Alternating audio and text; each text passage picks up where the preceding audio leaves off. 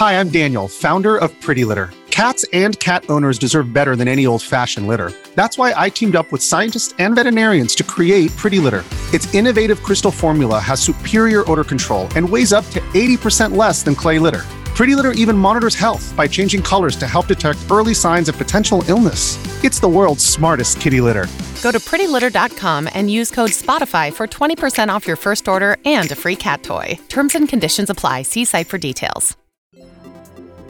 Coming up on today's show, PlayStation revealed their new subscriptions. Breath of the Wild 2 is officially delayed, and Isla Hinck is here.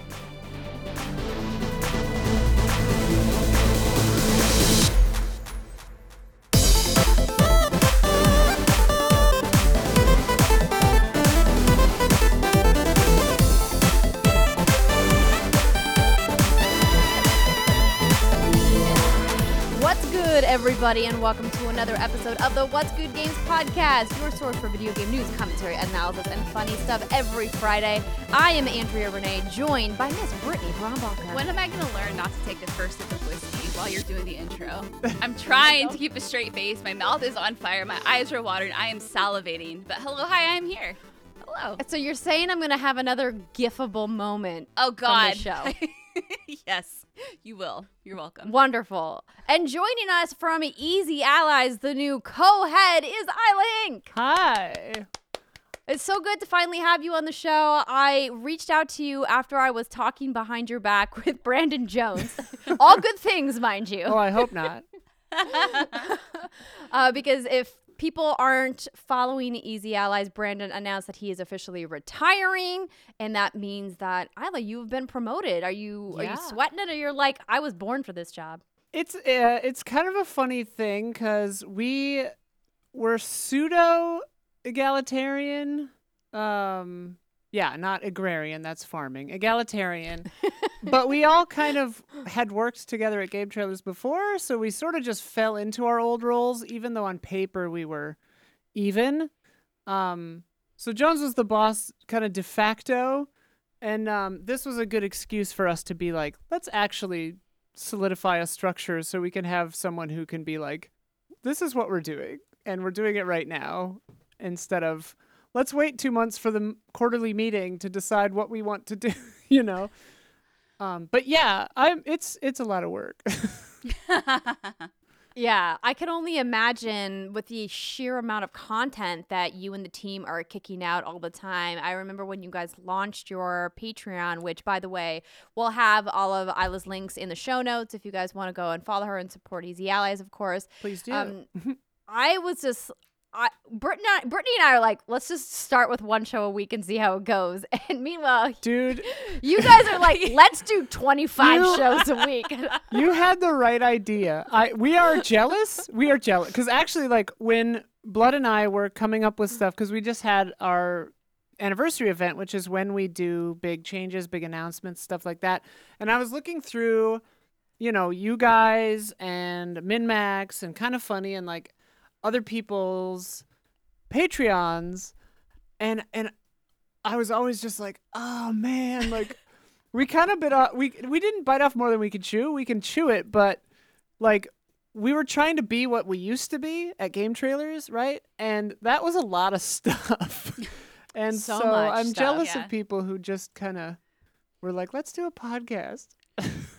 You guys can walk it back. No, you know, it's, can't. it's not too, late. it's not too late. Well, now we're we're kind of doing a thing where it's like we're blood says follow the passion, right? So if we're not enjoying it, we'll kill it, which has kind of been how how we've been doing it for a while, but it's been Mm. working. We're doing okay. And the the nice thing is there are a lot of us.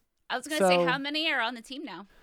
Um if Jones is still here until May, but uh 8 right now. Okay. And we're Jones is going to be leaving and we're going to be hiring a community manager and uh the kind of I don't know company ethos or whatever over here is that we all just get paid the same.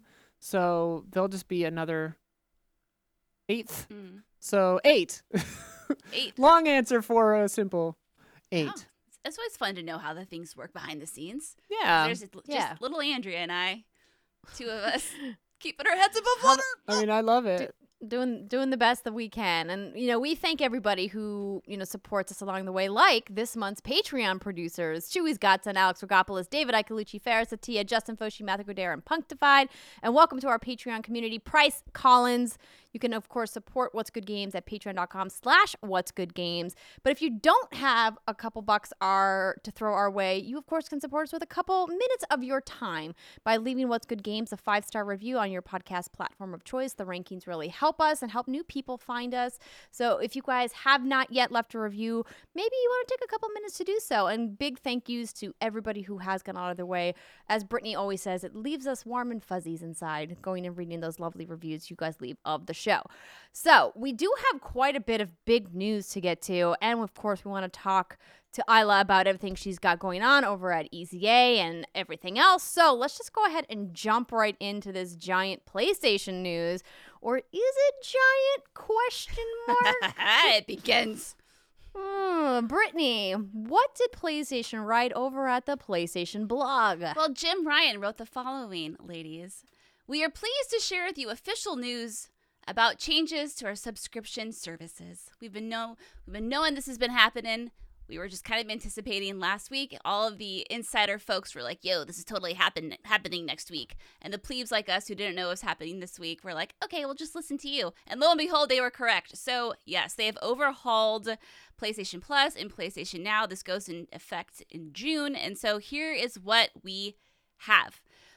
Base tier is PlayStation Plus Essential, and here are your benefits. It's the same benefits that PlayStation Plus members are getting today. So that is your two monthly downloadable games, exclusive discounts, cloud storage for saved games, online multiplayer access. And there are no changes to existing PlayStation Plus members in this tier. And that will be for $9.99 monthly. Sorry, I'm only using the US American dollar for these comparisons because they gave like four different ones and we'd be here all day reading them. So $9.99 a month gets you that. Now, if you're like, I want to beef it up a little bit, what's the next tier? Well, ladies and gentlemen, you can then subscribe to PlayStation Plus Extra.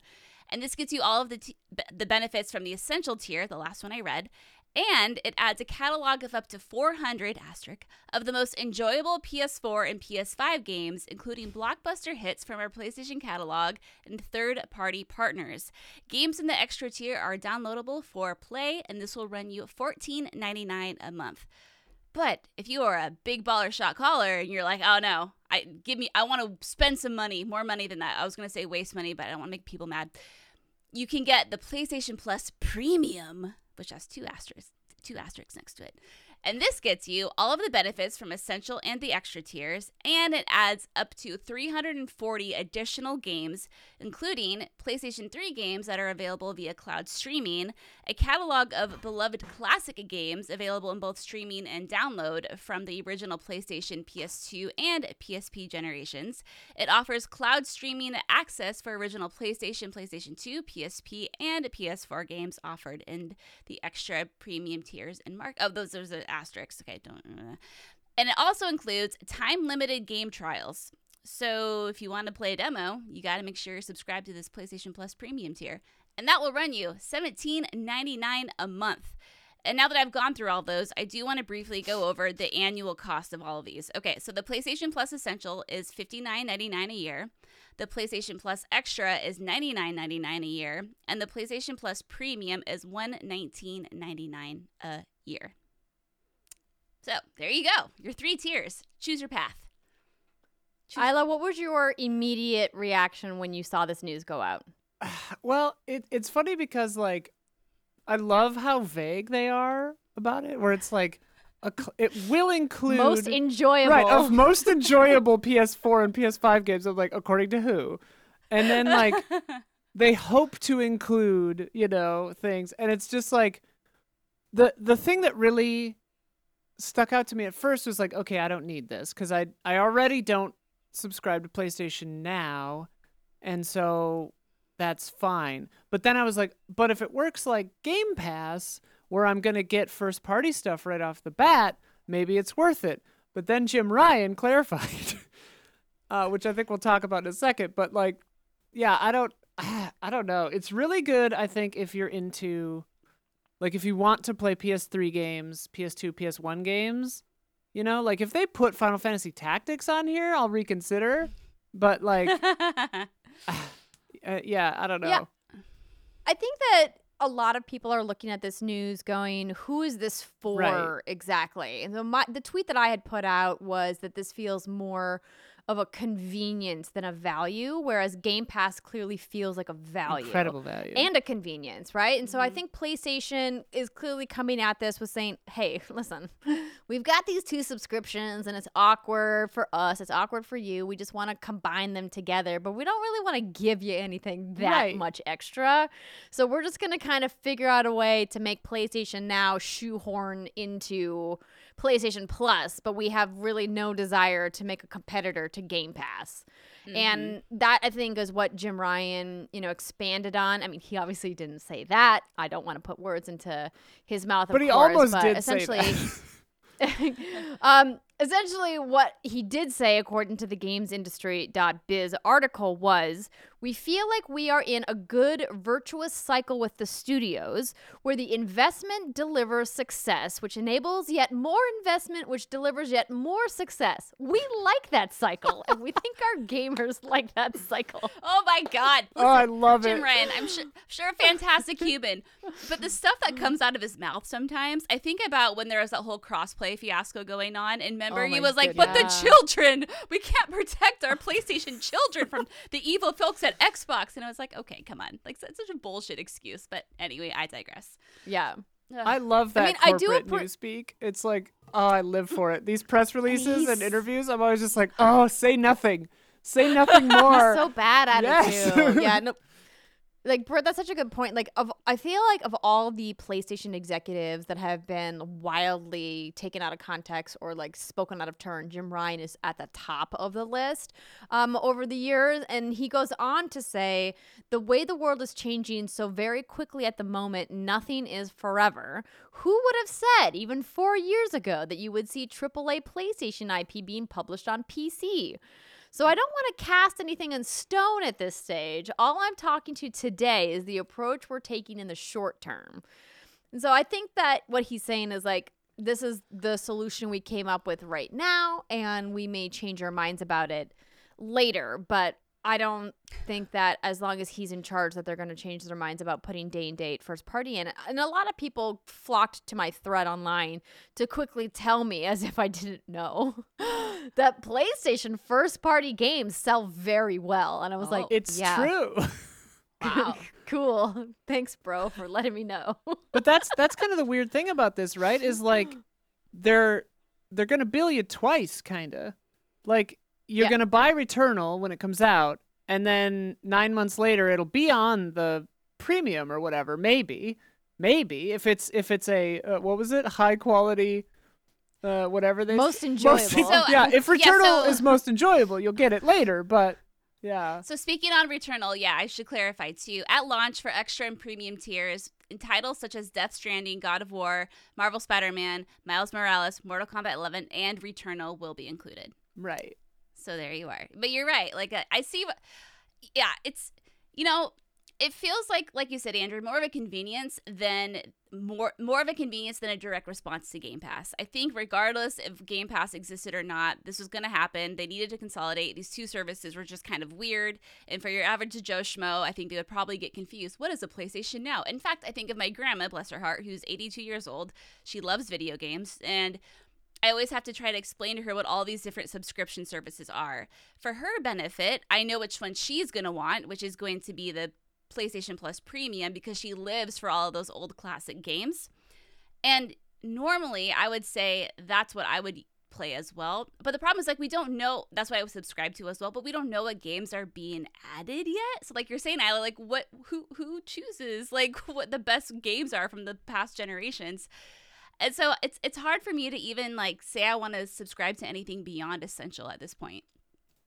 Yeah. No, so Whiskey Jack wrote in with a question that says, with this week's PS Plus announcement, we've learned that we will be able to not only stream, but also download PS1, PS2, and PSP games on our PS5. This is great news, but I highly doubt I will ever pay the price for that premium tier. What would I really like? What I would really like, however, is the possibility to buy the games I want to play, tactics, Ogre, Tactics Ogre. Is that the Tactics name of the Ogre game? is and one of um, yeah. and then FFTZ Final Fantasy Tactics War of the Lions. Um, what's stopping the Sony from making them available for purchase? The model they propose looks a lot more like Nintendo Online expansion pack Yeah. than Game Pass to me. And I think the first thing that comes to mind, Whiskey, is there's got to be publishing agreement restrictions that date back quite a ways. And also, don't forget, Sony kind of screwed themselves with the way that they designed their hardware architecture. So they can't easily make games backwards compatible the way Xbox can. It, it actually takes quite a bit of technical work to get some of those games backwards compatible, which is why I'm sure they're locking it behind a premium tier to kind of offset the difficulty in bringing them. But I don't know. Like, I, I just feel like the market for people who want backwards compatibility to play PS1 and PS2 games on their PS5 is super small. Yeah. Because there's just so many new games coming out every week. Like, why would you want to pay this premium tier to play maybe one or two games? Yeah. And it's- you it's think this? Oh, go ahead. No, please do. You're the guest. Well, I was I was trying to find. I mean, you said exactly what I was going to say. It's like I don't know how big the market for backwards compatibility and classic titles. I don't know how big that market is because that to me is the only value here. And of course, they put their bangers in the most expensive tier, right? The PlayStation Classics, the PS2. Like I loved the days of the PlayStation Classics on the PS3 market where yeah, you could just buy the ones you wanted and then have it. And I was I was trying to find the exact language in here because somewhere in here they said and they tried to spin it like it's a good thing. Uh, but they said like the catalog will be refreshed or like an ever Yeah. refreshing catalog which which sounds cool at first until you're like, "Oh, that means stuff's going to go away and other stuff's going to come mm-hmm. in." And it's like, "Okay, what happens to a title you downloaded through your premium subscription?" That gets uh-huh, you rotated can't out. Download them. It's streaming only for those older games. Okay, which yeah. Is like the which is like the big rub. I think a lot of people mentioned when they first saw this news. They're like, it's not. It, it's also not comparable to Game Pass in that way that right, streaming these older games you have to stream. You can't download them. So it's like, well, once they're gone from the subscription, you can't play. them. Okay, so, so the bullet above that PS4 says and 5 are downloadable, but everything else is streamable. Well, it says a catalog of beloved classic games available in both streaming and download from the original PlayStation, PlayStation 2, and PSP generations. So it sounds like you don't know. And then cloud streaming for other ones. Yeah, right? So it's just like it's a to- it's a toss up. it- yeah. and then like Yeah. if one gets rotated out that you were able to download, do you can you still play it or does it get deactivated? Obviously the streaming ones would just go away, but like ugh, Yeah, that's such a huge frustration. And I've talked about this on the show. One of my favorite things to do, Isla, is walk on the treadmill and play classic video games. It's just like a fun way for me to pass the time and revisit some of my old favorites or play games like I never that I never had before. Like I played Final Fantasy VII for the first time on my treadmill maybe like five years ago, and it was lovely. And uh, I lost a few pounds doing it too. Um, and so what's been frustrating for me though is when I do have the itch to play some of those old PlayStation classics or PlayStation 2 classics because some of my favorite games are on are from those generations. I have to like go online if it okay, like which where's Twisted Metal 2? Like on which PlayStation can I play Twisted Metal 2? Is it PlayStation? Is yeah, right? Is it PlayStation 3? Can I download it from there? It's not on PlayStation 4. Do I get it on PlayStation? So it's like this whole confusing thing. And and I know Sony's not the only person, Nintendo company rather, that's really bad at this, but I just wish it was like Whiskey Jack said, where you can just purchase these games outright and now with the technology we have, they just travel with you throughout the generations. But instead it's this super like convoluted thing of I bought a game on PlayStation 3 back in the day and now I don't know which consoles I can play it on, which consoles support it. And so I don't know. Like so for me as like as someone who does like playing those retro games, I wish this would have been included in the essential or even the PlayStation Plus extra tier because I feel like that's where you kind of start really feeling like it could be a value add. You do have access to these games, but to put them in the most expensive tier on top of putting your what they're calling time limited game trials, aka demos, in the most expensive tier, I don't know. I, just, I don't like it. Yeah, putting the demos in the most expensive tier sounds such a like a weird decision to me. Like, put the demos in the cheap tier. well Like, it's weird because get more people to sign up for PlayStation Plus. Like, why not? it's classic PlayStation wording, right? Because it's like are those demos in the traditional sense or is it like their answer to Steam's two hour refund policy, right? Like, can I Mm. get a first party Oh, day and date game, play it for two hours, and then decide to buy it or not? Like, if that's what that is, that's maybe good. If it's just you get the demos that you used to get for free, that's horrible. So it's just like, be more clear, please.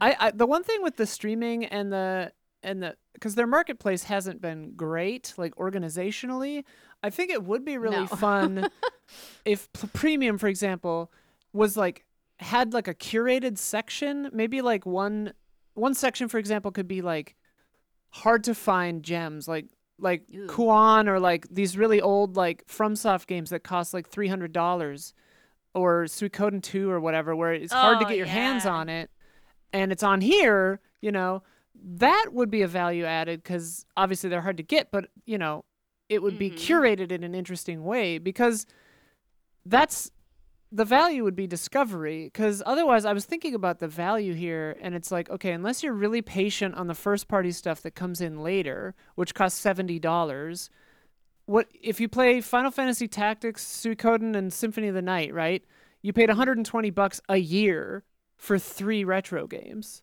Like how many games do you have to play for this to be worth the money?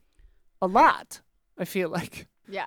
Yeah, unless you buy the original hard copies of those games, and then you know, those, Or you already own them, which, Which let's be honest, if you're a Sony pony like a lot Yeah. of people are, you probably already have them, Yeah. right? So like it, it- that's what some people also said when they were responding to my tweet, the saying like, "Hey, I already own the games that they're proposing." So this really is only yeah, probably appealing to people who weren't in the Sony ecosystem back in the PS1 and PS2 era, but it's like that I feel like that market is small. That, again, like that the amount of people who weren't right that would want to go back and pay for a subscription service like this is like a very small group. Yeah, it's I like just people want who- Breath of Fire Actually, 3. I went I went Xbox only in the original generation. It's like, wait, who did right that? like who's fiending for ps2 content that's not looking back nostalgically on ps2 con- like i'm sure that that's a market Right, share but not huge yeah. I just Exactly. want Breath of Fire three. Mm. Put Breath of Fire three on this. I will pay your premium, stupid hundred twenty dollars a year if you just give me it, Sony. Okay, well you've heard it here, Sony. I will. She's throwing down the gauntlet. in Legend of Legaia while you're at it. Thank you. okay, so now she's getting greedy. Do you have any, any other demands you would like to throw on top of this? Uh, Legend of Mana. That would be Mhm. fun. Uh, throw in Breath of Fire 4 because I, I that's a good one. I need to spend more time with that one. Uh, yeah, I mean, it, listen, I could be, I could go on, so, the, obviously, Resident Evil will be on there, so we we will we don't have to worry about that one. That'll be there. Know, it's but i mean that's who's gonna buy in on this without first seeing the catalog like well, that's it. i'm not gonna think about this at all until i look at the games and be like okay I i, want to play those it. five so i'll try Uh, it and it's like that thing of Nintendo. I keep going back to Nintendo and their online catalog. Like, what are you? What are you guys thinking half the time? Like with the games that you're offering, and that's kind of the thing. Is like obviously their price entry is way more accessible, way cheaper, but like. You wonder like why where are they going? Like why are they adding the games that they're adding? They just added Earthbound for the love of God. And so it's like, okay, what games are you going to add to this premium tier? And are they even going to be worth it? Are you in tune with your audience, Sony? Do you know what we want? Hit me up for consulting. I'll tell you. yeah the Hit her up for consulting. The Nintendo one is it. so funny because it's like, okay, so we didn't charge enough up front, and now we wanted to add N64, but it was too much of a pain in the butt to do for 20 bucks a year. So we're going to invent this new thing, and we'll throw on DLC for a bunch of games, theoretically going forward. And it's like, it's such a Nintendo way to do it. I, I heard I Nintendo recently described as a monkey's paw because they'll give you what you want, but not the way you want it. And I think that's so right. Yeah. Mhm. Yep, that's right. Yeah. And they're definitely taking a leaflet out of their little flyer for this one with the yeah. putting the old stuff in the top tier. It's like, yeah, Well, well, speaking of Nintendo, I'm glad that y'all have been bringing it up. Let's just go ahead and transition into the next story because this is uh, not unexpected, but I think still a little bit of a bummer news for fans who were hoping this game was coming. So, The Legend of Zelda Breath of the Wild 2 has been officially delayed until spring 2023. Uh, the write up comes from IGN, but apparently we get a tiny piece of footage in return. And Brittany, you told me that you were going to geek out about this. So, do you want to read this story while I get the footage ready? Yeah, absolutely. I'll just read it and cry while we do it. All right. So the sequel to Legend of Zelda Breath of the Wild has been delayed to spring 2023. Like Andrea said, tiny piece of footage, which she's pulling up on youtube.com slash what's good games. Please subscribe, please and thanks. All right, series producer Aonuma announced and apologized for the delay in a video, saying, quote, in order to make this game's experience something special, the entire development team is continuing to work diligently on this game, so please wait a little longer. No reason was given for the delay. He described a little about the game amid the announcement, saying, quote, As previously announced, the adventure in this sequel t- will take place not just on the ground as in the previous game, but also in the skies above. However, the expanded world goes beyond that, and there will even be a wider variety of features you can enjoy, including new encounters and new gameplay elements.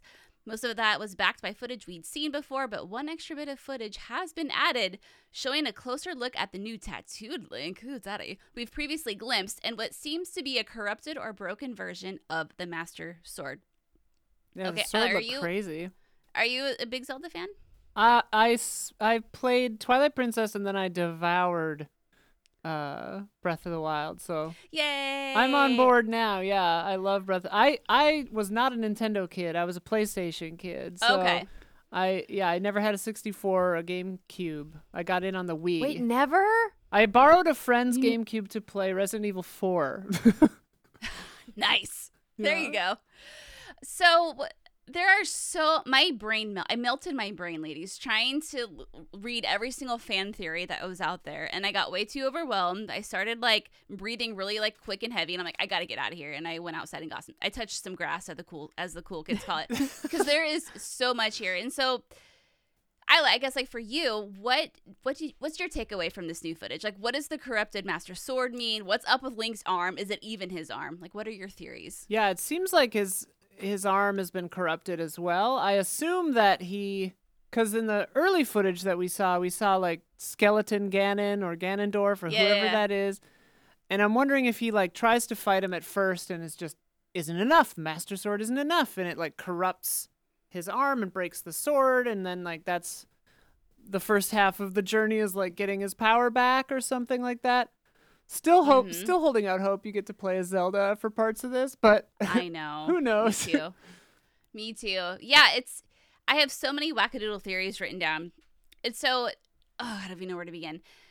Yeah, so when you look at Link's arm, like right here, for example, you can see all of these like black grayish markings, like starting out all over his arm, which is obviously where the bangle is adhered to. And if you look in the very first trailer from 2019, like you said, there's like this white, almost like it's it looks scary, but it's white, and so it, it's glowing. It's almost like an angelic, like something pure is trying to keep Ganon down, but all this like malice is like oozing from his body. So it's clearly failing, and that's I think that's why Zelda and Link are exploring, right? They're like, "Yo, what what what the fuck's going on? We thought we saved the world. Why is shit hitting the fan? Oh, it's because Ganon's like resurrecting and oozing his gross Ganon jizz everywhere. I don't know." and so you have like this arm on him that's like trying to like hold him down, and if you look at the arm, you can see like the bangle or whatever um, is on that arm, and eventually that's the thing that gets attached to Link, and and so you have these markings, right? And then you have the bangle. My kind of theory is that his arm is corrupted and also being protected by this is one of my theories sorry i have like 18 um it's also corrupted and Hope you have enough time to go through them Oh, oh no, no, girl, we'll be here all night. We can't do that. Um, anyway, because if you look how it's like going down his chest and his waist, I'm like, okay, so the corruption is spreading, but the Yeah. only thing that's keeping him from not like keeling over is the bangle that's on his arm, because that was the thing that was holding Ganon down. So I'm just assuming it was good and pure.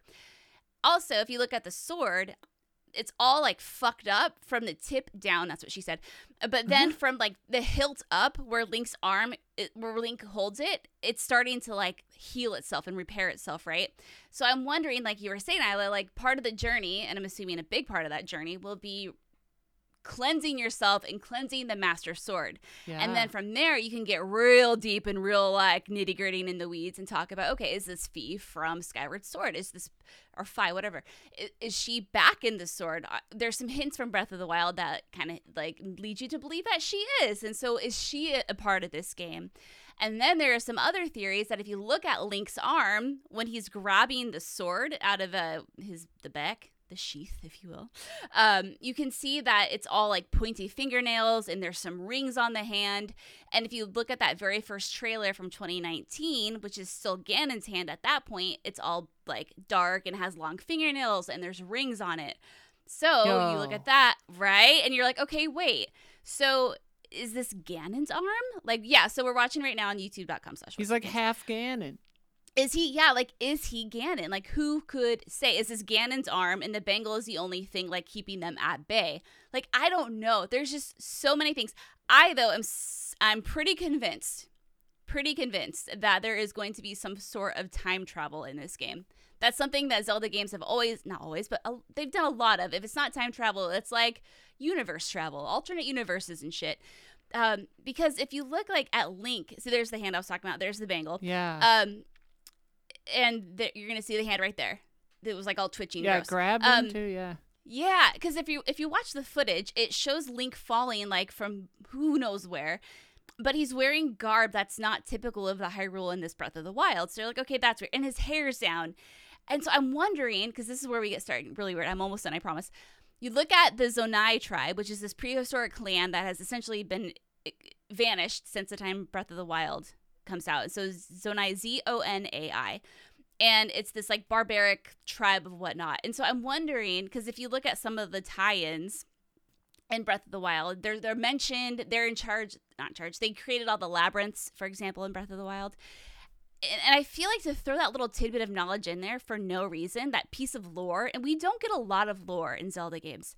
To throw that kind of lore in there in Breath of the Wild and just kind of like leave it be, just doesn't it doesn't set well with me. So I'm wondering if this bangle is from that Zonai tribe, and that is what is keeping Ganon like, you know, in his fucking place underneath the castle. And maybe when there's some sort of time travel where he goes back in that time, because this game came out in 2017.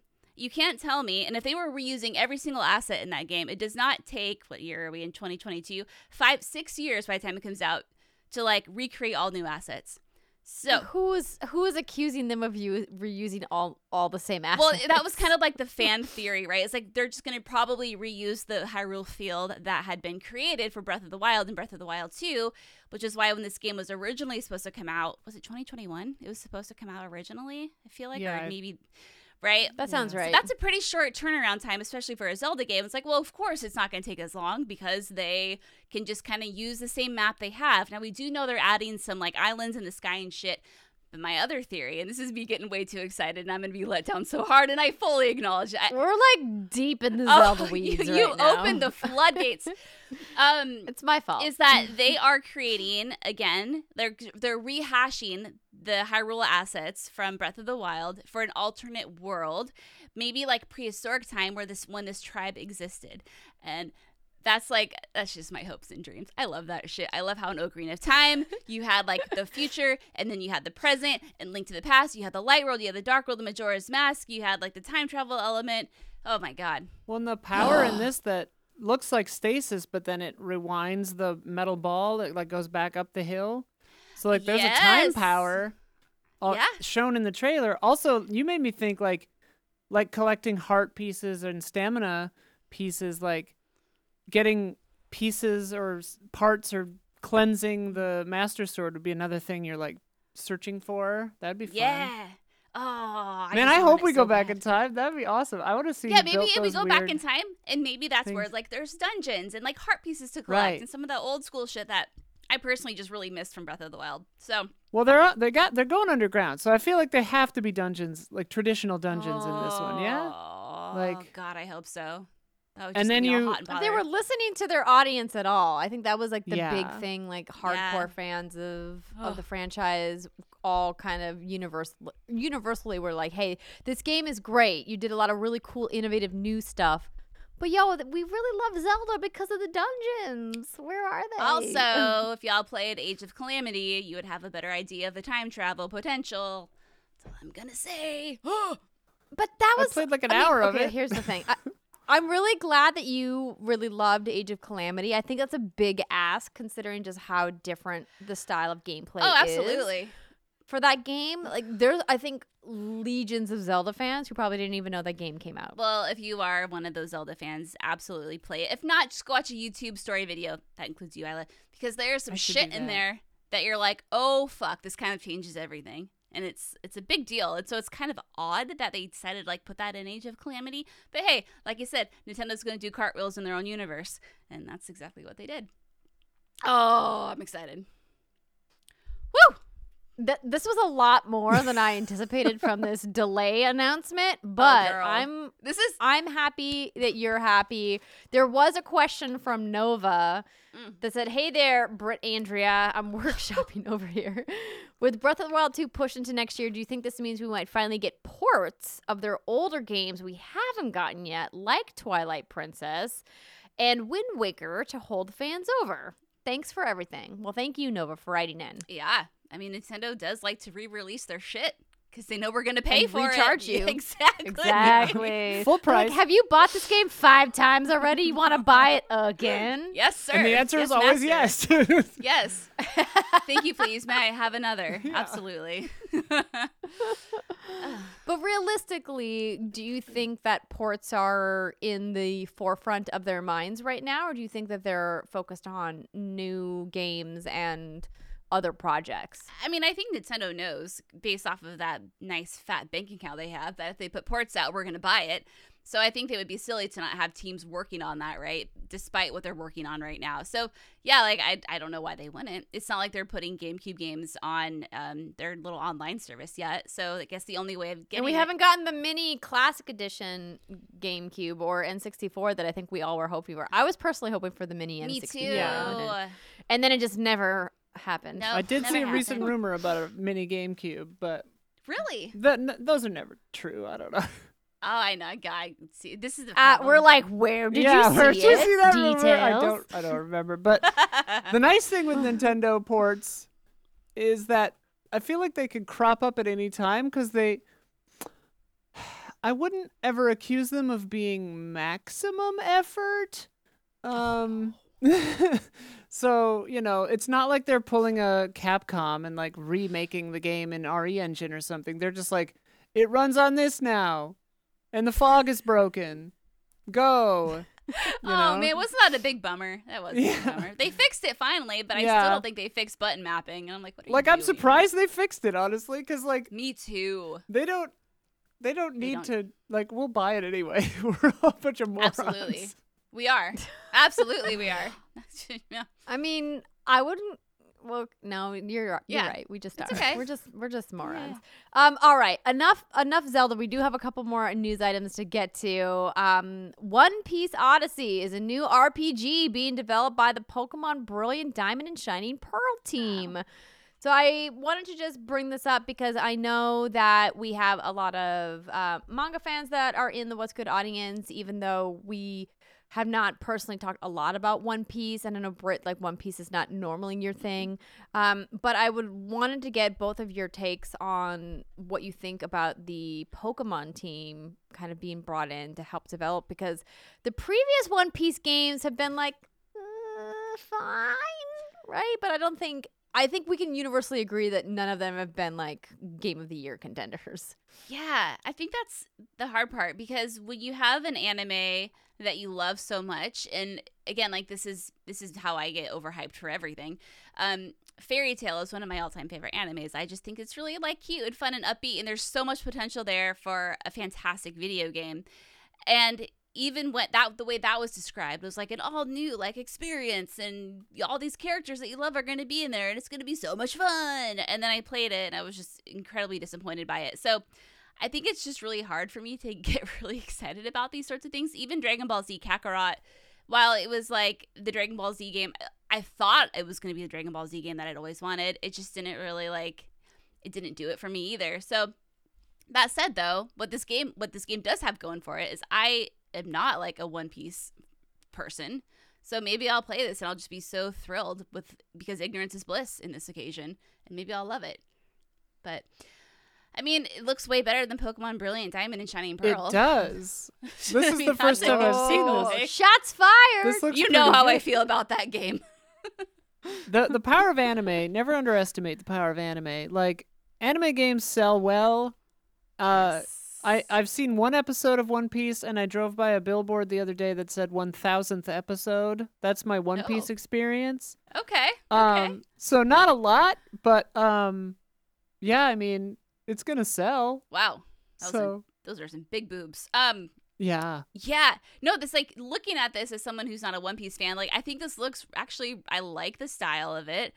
I think it looks right up my j- right up my alley. Um, it looks like you know a, a JRPG that you would just kind of stumble What- across in in the old days. You know when you'd be like browsing your EP games and you'd be like, oh that box art looks fun, and then you'd play it, and it turns out it'd be like the next big hit, like Dragon Quest Eight was for me anyway. Um, that's kind of the feeling I'm getting from this, and. That said, though, I don't know if it's gonna be good or anything, but I'll definitely keep my eye on it. Because it looked as though they were jam. fighting a giant pair of sexy legs for a second in that trailer. Yeah, after playing Persona, Yeah. I'm not surprised by No. anything. sounds sounds like anime to me. You either kill God, become God, or fight sexy legs. That's anime. it's the formula. Everybody knows. and if you get all three, then Don't you're then deviate you're from it. Persona yeah. or Sh- uh, Shin Megami. Actually, probably. Uh, I mean, you did fight Uh, it. we didn't even talk about Persona leaving. Um, what is that? Um, PlayStation Plus? No, it Now? was leaving something. PlayStation Now is that what it is? I saw. Oh, yeah, I saw Persona Five in the news, and people were like, "No, Persona 5 is leaving the PlayStation 5 PlayStation Plus collection. Claim it Oh. now. Mm, Mm, that's too there bad. Such That's a great bummer. game. Yeah. Get it while you can, I guess. Get it while you can. Mhm. Uh, so, Brittany, Yeah. two weeks ago, we said we were going to watch and then talk about the Halo TV Oh, God. series. Ah. So, we're not going to go in depth because it just launched. And of course, we don't want to talk about spoilers or anything. But there was news that, first off, it launched. Hooray! If you've been waiting for it, it's out. You can watch it now on Paramount Plus. And Deadline has apparently reported that it has set a new record as the service's most watched series premiere globally in its first 24 hours. Twelve whole people. Now they did not. yeah, exactly. Well, now they didn't give specific numbers, which is always like, Yeah. hmm. But according to Deadline, if that is true, it means that Halo has exceeded the previous record set by Yellowstone's prequel 1883, which drew 4.9 million viewers. Them's good numbers. So Mhm. very good numbers. Um, Isla, are you into Halo? Slash, have you watched this? Are you interested in watching? I like this? Halo. My first I wasn't I was a PlayStation kid, like I said, so I didn't have an Xbox until my Series X that I just got, which happens to be the Halo one. Wow. Oh. Welcome. Yeah. I love it. Game Pass, incredible value. Um Right? it's great. It's awesome. I mean, there's more. I, I play more on that until Elden Ring came out. I hadn't played my PS5 in a while, but like, um, yeah, Halo's great. I watched. Obviously, I played Halo at like in college and in the dorms and with friends and everything. We would we would do all the multiplayer and stuff. But uh, in preparation for Infinite, I watched like a 23 minute. I think IGN or something had like a story summary video Mhm. which was fascinating. And the story of Halo is incredible and spans like millions of years. and um, I love the way they name ships. So yeah, I'd, I'd be interested in seeing the show. Although, uh, I heard that the thing about his face, and I was a little surprised. Because that's kind of the whole thing is like you don't see his face. But Mhm. I mean, whatever. It's a TV show. I guess you got to do what you got to do. But is it good? I hope it's So good. I- I, don't know. I felt like the budget looked Let- low from the trailers. so before we talk about Okay. that, because you're not Okay. wrong. um, the thing about them revealing Master Chief's face, I think I've seen some good takes and some bad takes. I think it's a good thing to compare it to some other characters who are masked that have been revealed. I think the one that kept coming up over and over in my feed and I'm sure other people felt the same way, is the comparison directly against The Mandalorian, um, the Disney Plus series, where you have this character who is part of his religious doctrine, is not allowed to remove his mask. But then there is this moment where he removes it, but there's buildup. He doesn't take the mask off in the first episode, right? And it feels. Um, I mean, yes, he is. Who, the Um, Mandalorian or but I think- Master Chief? Ma- is Master Chief hot? Uh, he just came out of combat, so he's all like sweaty and a little like, I don't know. I'm gay as hell, so I don't know. Like, I, I here's the thing. Depending if you're you're gay or not, I think the way that people are attracted to other people is so subjective. Yeah. Right, so I could think that someone's really hot, and that, and then Brittany could think that person is not. Like Brittany has a thing for trunks, and I'm like, nah, trunks just doesn't do it for me. my purple haired wonder. Don't you diss him, Andrea Renee.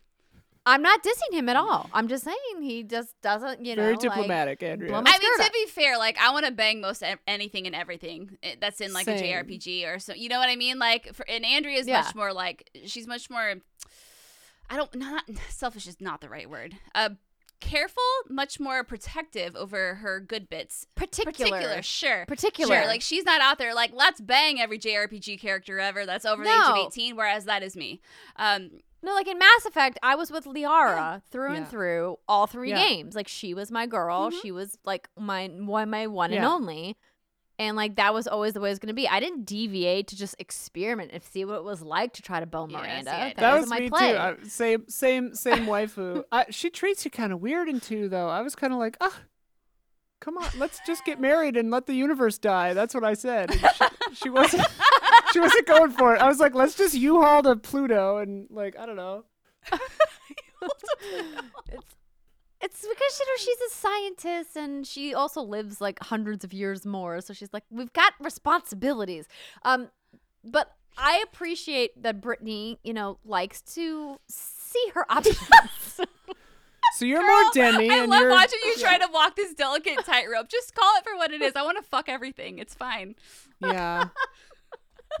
I've got some real spring chicken energy going lately myself. So, how's Cortana looking? That's what I want to know.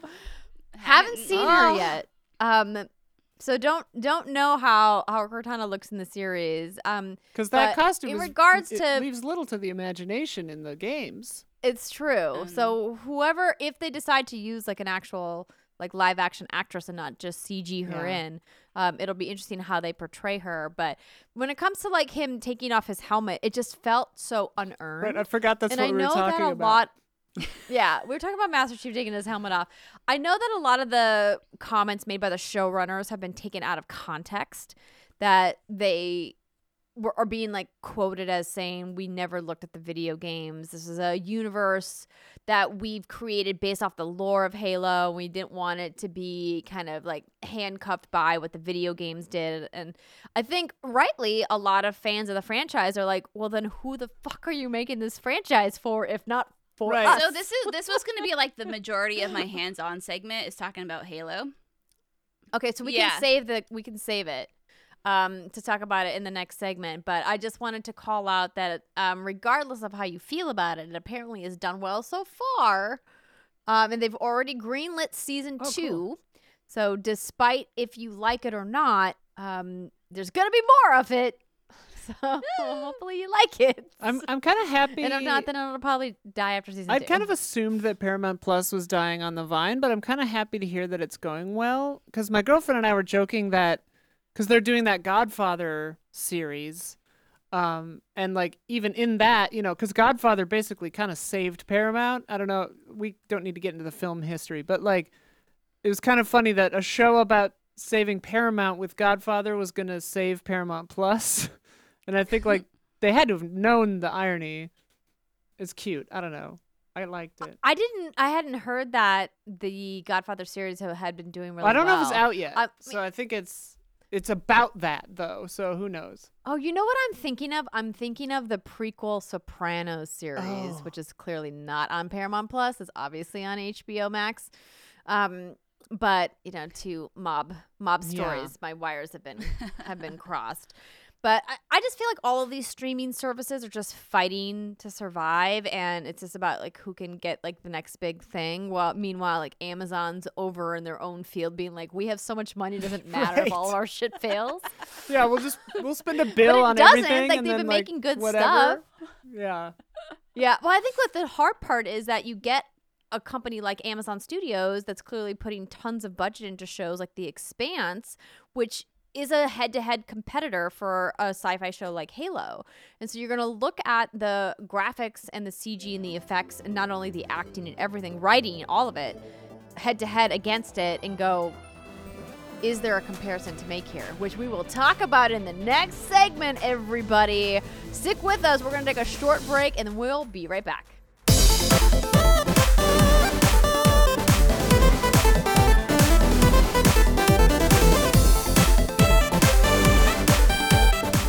Welcome back, everybody. It's the second segment of the What's Good Games podcast, where we talk about what we've been playing and any preview events that we have been to. So, I wanted to just continue the conversation while we were talking about Halo, and then we will move on to some video games that we have been playing, like Tiny Tina and Elden Ring and some other things. Um, so, Brittany Oh, yes. has her cup of whiskey, which looks like it's empty. is now, unfortunately. I I, I Is had that like a a little Maker's bit. Of, Mark branded cup? yes, it is. with the red wax and oh, everything. good eyes. I like I like so Maker's much. Mark. Wonderful. Look at Brittany. I bought a new bottle Oh. in the hope that you're gonna come and visit and we can drink I it didn't know we were supposed to be drinking. Oh, absolutely. I Welcome think I've got What's Good Games sake in podcast. You are welcome to drink or not drink. Yeah. We are both alcohol and non-alcoholic friendly here at What's Absolutely. Good I think we have sake in the Easy Allies fridge, but otherwise, yeah, I don't know. If you want to grab something, you are more than welcome to, because I think Brittany has some things she would like to say about Let's Halo. go. Okay, All right, Brittany, lay it on us. What What's your beef with Halo? girl. the TV series. I ain't got no beef. I liked it. Oh shit! Oh okay, shit! okay, okay, okay. I, I had to say that for dramatic effect. There's a big ol' asterisk next Okay. to that. Um, here's the thing, ladies and gentlemen. Andrea knows this. I like bad TV. I like bad movies. It's just like my thing. If they make me laugh and smile and chuckle, despite if the plot is all fucked up, despite if the budget looks like, oh, you know, maybe that's not so great, I'm gonna have a good time with it. And so when it comes to like TV and film, it's nothing. I don't watch it. I just don't unless it's you know Andrea Judge Judith Sheindlin. Um, so to backtrack here, Andrea and John had both reached out to me before Jason and I watched Halo. And, you know, I, I got the impression that they weren't the biggest fans of it. And so I went into it with, you know, probably pretty low expectations. And so this is what I will say after watching the first minute, the first episode, which is like 53, 54 minutes. Does this follow the plot of your typical Halo video game installment? No. Does the budget look like it's cutting edge and the elites in the Covenant and everything else in it, do they look like, oh my God, that's amazing? No. Are you going to think like this is the greatest piece of television I've ever watched in my entire life? Absolutely not. But what I liked about Halo is I liked all of the fan service, and that's you know maybe a small audience, not small obviously as we saw, like it, it performed record breaking numbers, whatever, whatever. But it was the little things that I really loved. I liked Master Chief's entrance. I liked the sounds of his shield rebooting that one time. I liked it when he detached the big old oh what was it turret gun thing. I mean, and I'm gonna keep this spoiler free, but all of the little things in there that were so much like the video game, I was like, this is entertaining as hell.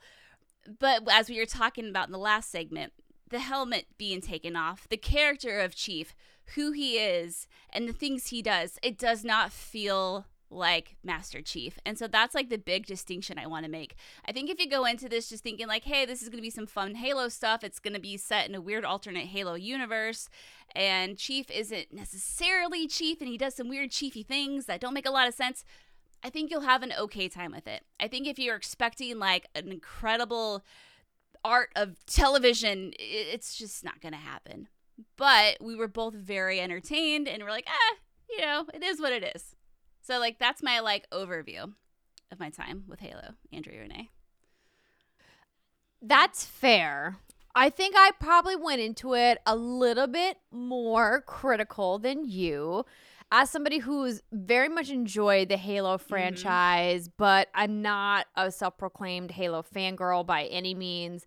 Um, I think that it's great, but I think that what they've done with the series makes it really difficult for somebody like me who really enjoys the video games but isn't super deep into the lore to kind of get into. And I know that the, we're we're early, right? They they've definitely got some work to do and we're going to see how these characters evolve. I think it's tough for me as somebody who watches a lot of TV and we, we know that you don't watch a lot of TV and that and that's not something that I think is a dig. It's just it's just a reality that I spend a lot of time watching a lot of highly Mhm, cinematic television. It's just something that I enjoy to do. I think the trouble with what we've seen so far is that it just doesn't feel comparable to other things that are out there. Like like we mentioned in the in the last segment, you know, you get shows like The Expanse. I know people have also mentioned shows like The Mandalor- Mandalorian and some of the other sci-fi shows that are set in space and going, "Hey, these are kind of the standards for graphics." If you're coming with a massive IP like Halo and not bringing the budget, like why are we even bothering? And it's not like The Expanse fair. has a massive budget either, you know, like and it got canceled halfway through the books. I'm reading the books right now, but I love The Expanse. But yeah. But there was like six Yeah, seasons. Canceled that's, twice. That's pretty good for TV. Yeah. No, it's definitely that thing of the first time you see CG in this, you're like, that is definitely CG. You- You know, it's very obvious. And I think the way the episode opens is like, eh. so narratively, like, yeah, this isn't really doing it for me at all. It's not, but it's just the little, like, little nudges in there. I'm like, oh, okay, that's cool. Oh, there's keys, or like there's XYZ. And what kind of relationship does he have with who? Like, this is really weird. And so, yeah, like I think that's actually a really important distinction. Is Andrea, like I would say, can critique te- television and film in a way that I cannot because, like, I just don't consume a lot of that kind of content. But, um, yeah, yeah, yeah, yeah. Just I think it all comes down to as everything, just with expectations. And if you're just looking for something cheesy and silly, like I think you could enjoy it. It just depends on like what you're looking for. You kind of sold me on it. I want to watch Yeah. it now Yeah. because of that. well, to be clear, it's not bad. Right? Like if it was bad, I would outright say like don't waste your time. Or if you don't have a Paramount Plus subscription, like this is not worth paying to Well, watch. I don't have that. So um hmm. I think that there's a way that you can get a trial, right? A Paramount Plus trial. I'd have to look it up. Um, I thought Microsoft was offering like Oh, that a sounds like right. a like a like a deal Oh. for Game Pass subscribers. Well, then I should look Yeah. into that because I, thought for do sure. have Game Pass, incredible value. Okay, here we go. While the TV think- Halo TV series usually requires a paid Paramount Plus subscription, Xbox Game Pass subscribers can now watch the first few episodes for free. Oh, Microsoft has partnered Boom. with Paramount to provide members a 30-day trial to the video streaming service. So there you go. Well, there you go. by partner they mean they Right. paid they paid Paramount. They're like, hey, um, this is our IP. We're gonna just pay to like bring our subscriber base in Hey, man, I'll try it. because Microsoft has fuck you money. God. Unlike Sony, they don't have fuck you money like Microsoft. I aspire to have fuck you money someday. Oh, don't we all? Don't we all? Um, I'm glad, Britt, that you're enjoying it. I think I sometimes let my my thinker hat of like, and I also love bad movies. Like, I am a self-proclaimed fan of the fucking Transformer movie series, and a lot of people give me shit for that.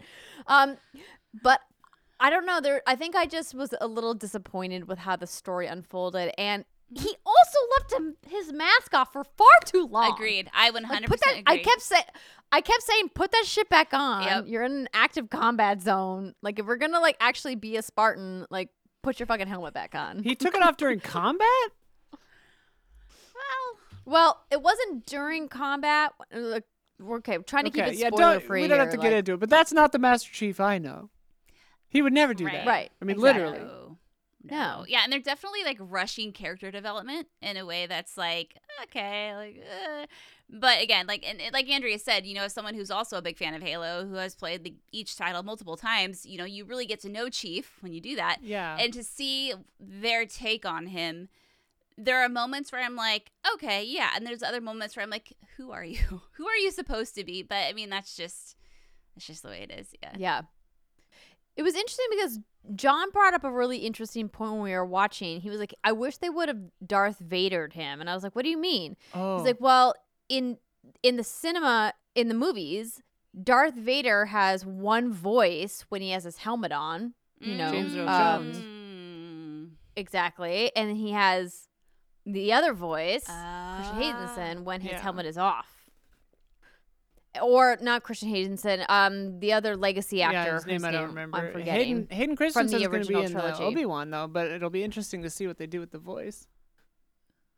Yeah, so they gave him like a unified voice within the helmet, and then without the helmet, um, you know, a different voice. And it's like they could have easily done that if they wanted to, but they chose Yeah. not to. And it's like, oh, I feel like that would have been a really It would smart have been. choice because he's do. so Mm. iconic. It's like wild. The way you phrased it, of thinking of it as a different universe, feels right. Like that feels like the way to think of it. Yeah. Yeah, yeah, yeah. So who knows? It's, uh, I don't think it, they can do it now. It's too late. Yeah. Yeah. too late. To and I think back. it's just going to get wackier and wackier the more the series goes d- deeper into the season because some of the relationships that are being set up, some of the dynamics, it's just going to turn into a whole like cuckoo banana birdie bunch type of situation. So I, I think it's going to be a shit show, but a good kind of shit show. Like the kind that you're like, okay, this is fun. I like this shit show.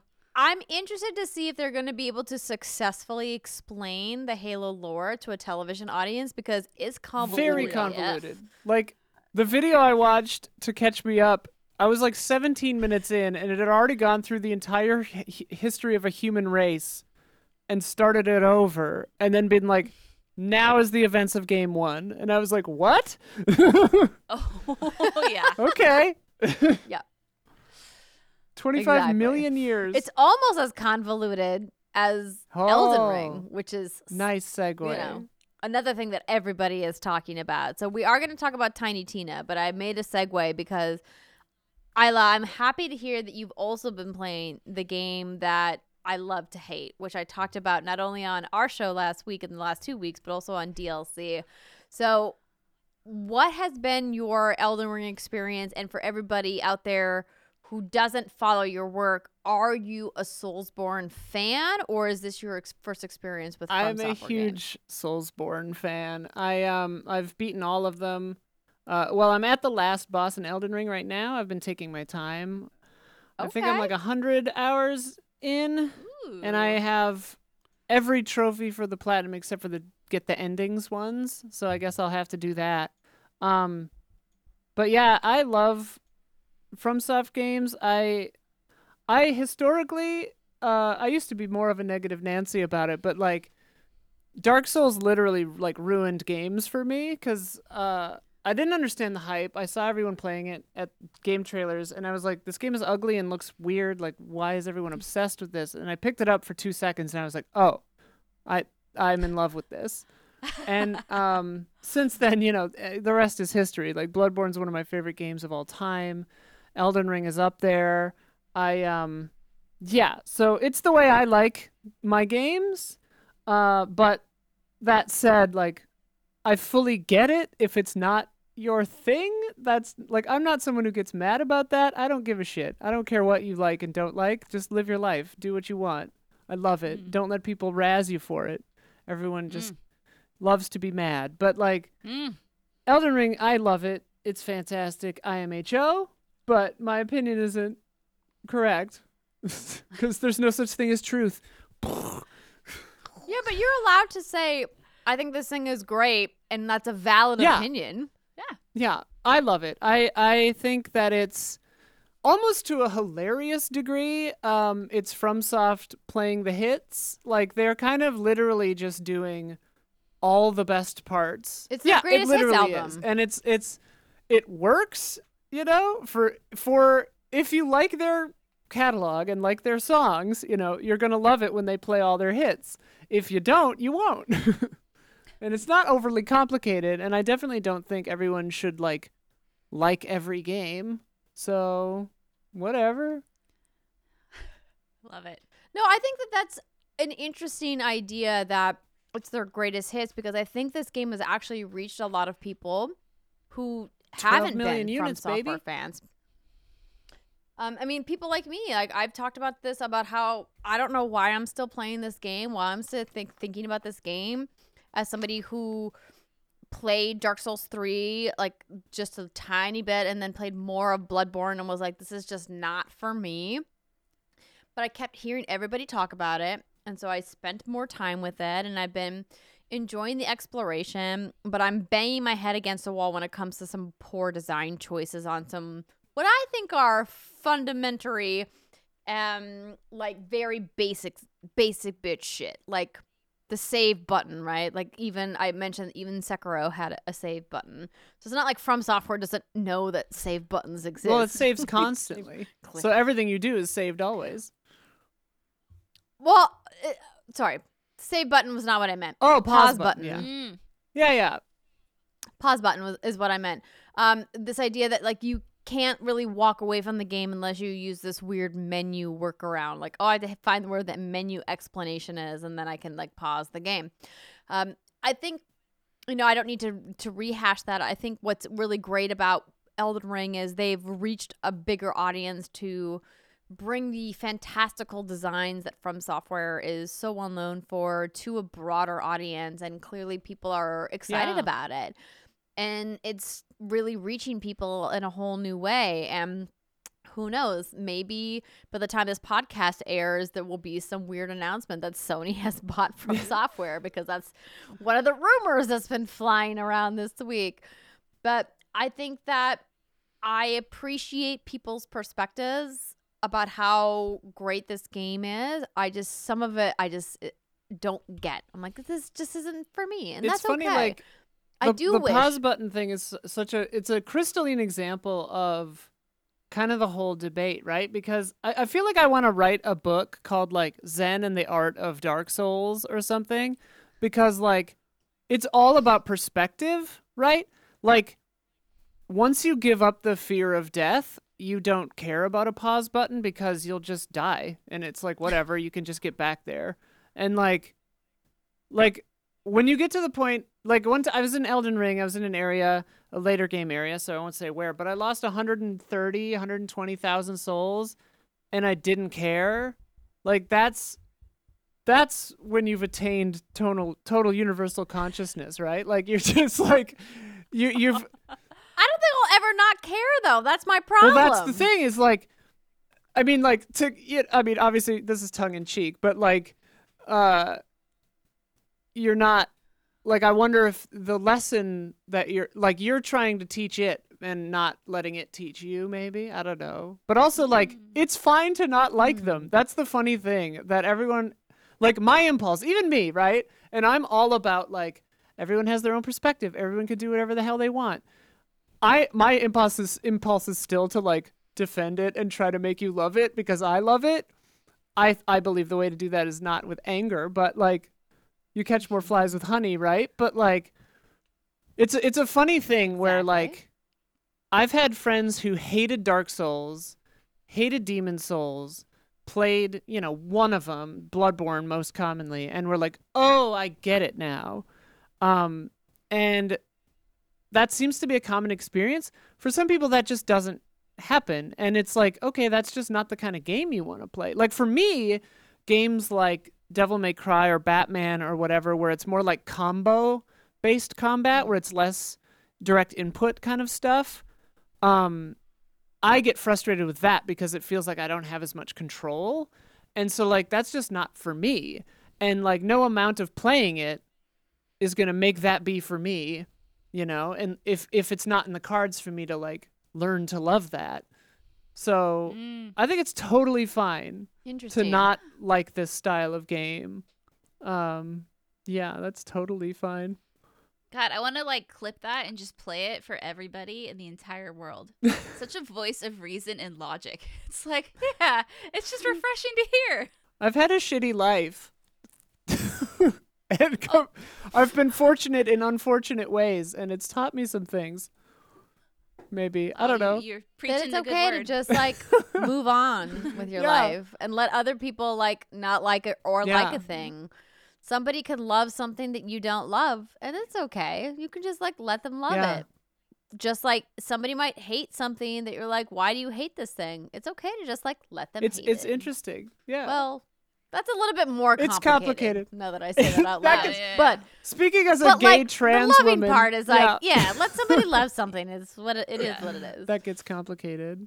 But yes, well, that gets complicated too. Like, I mean, the Ugh. Just don't be a general- dick. table flip. the general rule of thumb is yeah, just don't be a dick. Like, let everyone do what they want to do, and that's fine as long as it's not hurting anybody. Uh, Exactly.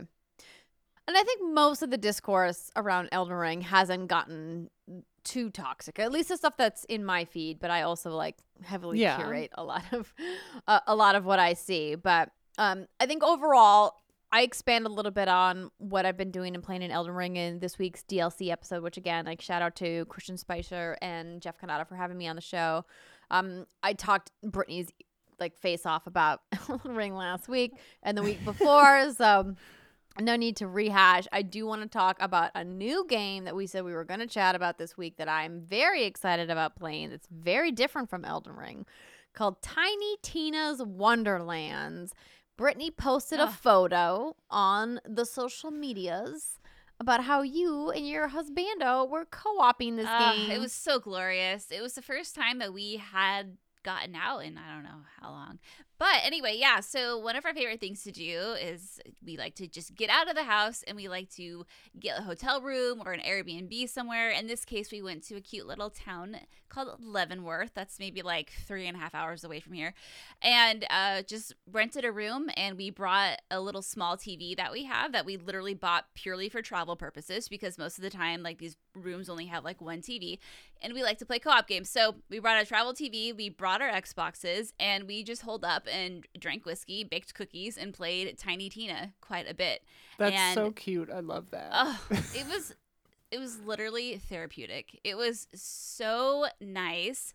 And I mean especially I mean Andrea knows when you when you have a baby that wants nothing but you, they say to hell's dad, I just want mom right now. I'm in that phase of my life. It's exhausting. so to be able to get away and spend some time with your partner is just so nice. So lovely. Anyway, um, yeah, we had a fantastic time, and this was just the perfect kind of game I think for us to play because it's so upbeat and lighthearted and fucking hilarious. And I think that's the thing. The, the Borderlands formula it feels more or less the same, right? Throughout all three of the iterations. And I'm sure if you're a super fan, you can like go through and like nitpick all the differences. But for me, as a casual fan of the Borderlands franchise, it just, they've always kind of felt more or less the same, which is why I really burned out early with Borderlands 3. And then with Tiny Tina's, um, uh, the Dragon Keep, the the one shot adventure, we played that for the first time maybe like a month or so ago. Absolutely loved it. Thought it was so funny and hilarious, and it got us really excited for Wonderlands. And so, what Wonderlands has going for it, I think more than anything, is just the writing is so fucking clever.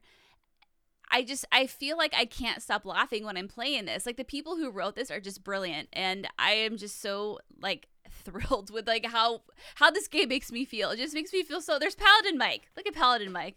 oh my god, Paladin Mike is such oh a my great god, character. I know. And just the funny things that happen. It's such a self-aware game and I don't know, I just it's just a really great palate cleanser right now and um, it's really scratching an itch. It's, it's so fun. I couldn't agree more. I think this game is so self aware in a way that is refreshing. They're not pulling any punches. They are just like, we're recognizing that we're tropey in the best Mhm. ways, that these are video game mechanics that you know and love. We're not trying to be innovative, we're just trying to be unbridled fun. And I think so few games really allow you to have that kind of sense of satisfaction when you play. And what I really love about Tiny Tina's Wonderland, and I do want to give a thank you to 2K and Gearbox for providing us with codes for the game and for sending Brittany and I both these really fun special press kits. Um, and as I mentioned, I got to do the really fun video with the kind of funny team. So like all of the disclosures out of the way. Y'all know that I'm a giant Borderlands fan. There's been claptraps on the What's Good game set since we've existed, um, back even back in the San Francisco days. And so I was really excited about this game because I love Tiny Tina as a character. And I think that Bunkers and Badasses was was this really interesting, tiny little part of the Borderlands universe that they expanded. And I think that aesthetic actually works so much better. I was really like disappointed that Borderlands 3 didn't grab me the way that I wanted mm-hmm. it to. Like I didn't spend as much time with that game as I thought I was going to and I couldn't quite put my finger on why and I think the writing was a really big part of it. And um, I was really happy that this game, as you said, Brittany, is just funny, moment to moment. Everything is great. The narrative is there. And on top of that, you have this fantastic voice cast. You've got Wanda Sykes, Andy Samberg, you know, Will Arnett, and you know, of course, Ashley Burch is back as Tiny Tina. I do think there could be more Tiny Tina in this game, um, but I love that you have so many different voices you can choose from for your character. And there's so much choice here, and player choice just really at the forefront. You know, we talk about Paladin Mike. I love how gender bending of a character mm-hmm. Paladin Mike is. You don't really get to see a lot of that in video games. This idea of actual, like, legitimately non binary characters um, and the ability to really create a character that feels representative of who you are as either freakishly fantasy as you want to make it. I personally gave my character purple skin. You know, that's up to you what you want to do or not. Um, and I love that they just give you so much choice and it all makes sense because it's all fantasy role playing. And that I think was what really works about Tiny Tina's Wonderlands is that it really is truly just all made up and nothing has to make sense, but they have this archetype of rules within it so it doesn't feel like utter chaos right? Like there still needs to be like some confines confines of the world which is i think is you'll see the borderline the borderlands kind of uh, dna throughout this game and i think that's kind of the thread that ties it all together. You'll get to see some fun characters from the borderlands universe and i just really love that this game allows me to disconnect and just like have a yeah. good time I know I'm gonna pull this game up and I'm just gonna pew pew shit, and it's not gonna matter. I'm gonna have some bananas guns. I'm gonna throw some stupid spells, and I'm just gonna have fun. And I've just been really loving that about Tiny Tina. It feels like you're playing with friends, even when you're not. And I, because you're right, the writing and how self aware it is. I feel like everything you're doing there's usually someone commenting about it. If it's not Tiny Tina herself, it's like your, I guess, mentors, if you want to call them, or whatever their actual t- titles are in the game your part your your companions, your party your party mates. Party yeah, mates. there we go. Um yeah, it just feels like you're playing something with friends and our our D&D experience, you know, we played at PAX every year. Um it, it reminds me so much of that because it is that moment of you know we were noobs we still are noobs let's not like kid ourselves about what i'm like yelling at you about you can't use that spell right no, now i'm like let me so like yeah like i would do the stupidest shit like i put a blob of gelatinous like gunk in my back pocket but it was acidic so it burned my back pocket and then I just was an orc with an ass cheek hanging out the entire campaign. Like, but that's the kind of stupid shit I love to do in this game. And I feel like what's so fun about in D&D rather and what I love about this game is I feel like the people you're air quotes playing with are trying to pull that same shit and sometimes Tina's like, you know what? That sounds pretty fucking cool. I'm going to make it happen. And then the entire game in front of you just changes and she makes that idea come to fruition.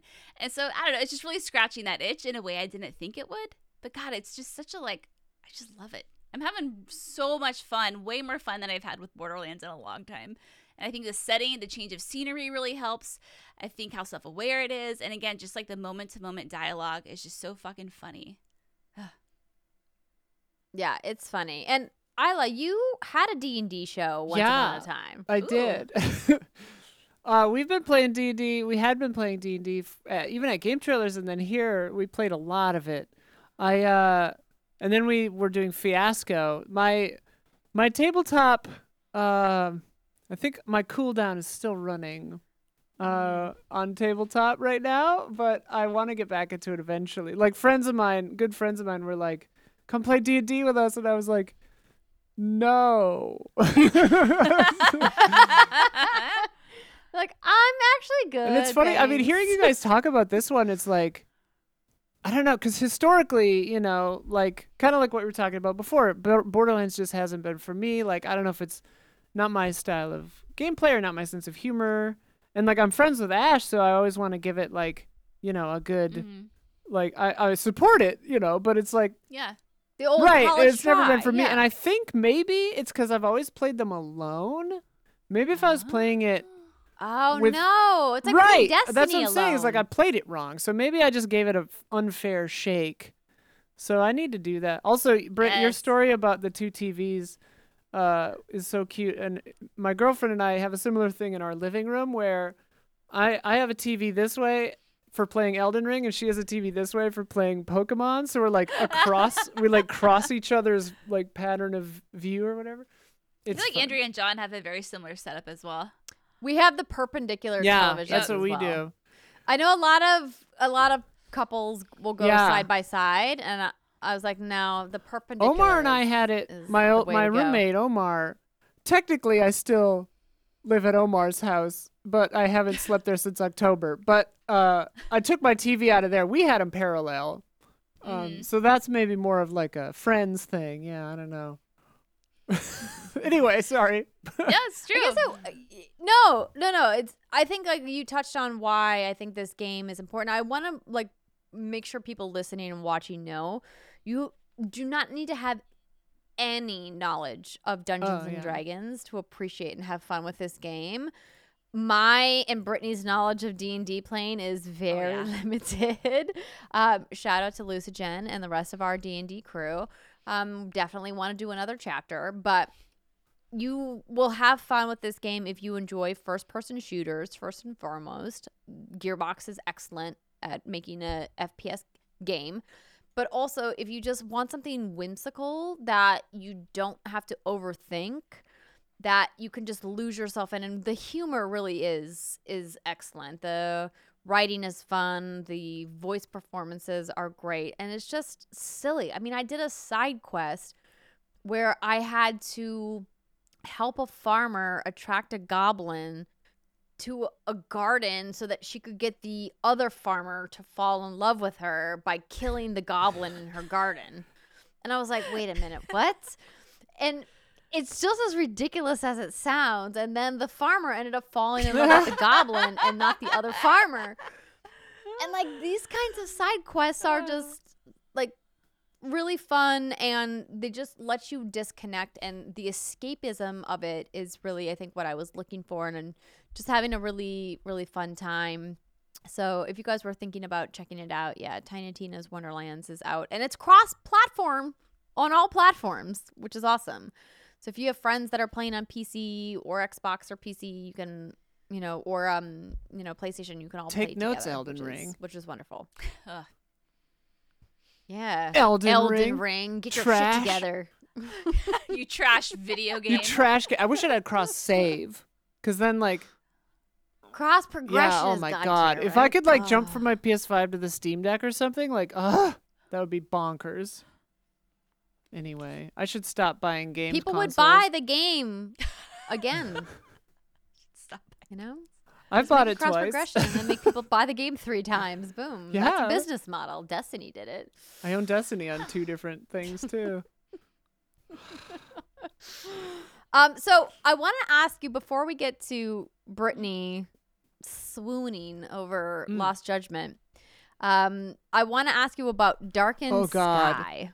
Yeah. So This so is what? old, right? What is this game? You said you were playing it on yeah, EZA. So we had at Easy Allies, we had a our our um the last couple of years our ad- a- anniversary stream has been called Easy X. It's called that. I don't know if people know this. It's called that because we were gonna do. Oh no, people know this. We were gonna do an in-person con called Easy X because we had been doing live events every anniversary. The first couple were concerts, and then the next one was Mysterious Monsters, our game show live. Um, but then COVID happened, so we changed it to just a week long kind of like hangout, bunch of marathon streams, you know, 12 hours a day or whatever. Um, and we ended with so we have a show called Trash Babies where we play a game that gets a 60 or less on Metacritic and then decide if we want to trash it or treasure it. Amazing. And uh, Bloodworth brought this game in called Darkened Skye, which To Google. which is Oh, I'm pulling up oh a trailer. my Don't god, worry. this game I it's so bad, and it's it's the voice acting is horrible. The writing is so cringy, and I hate the word cringy, and and the graphics and everything about it is awful, and I just love it to pieces. Oh, good. And then Those are the best. and then all of that, like if you're looking at the footage now and not listening, it, it looks like just garbage, right? Like just weird, like freaky, uncanny valley, you know.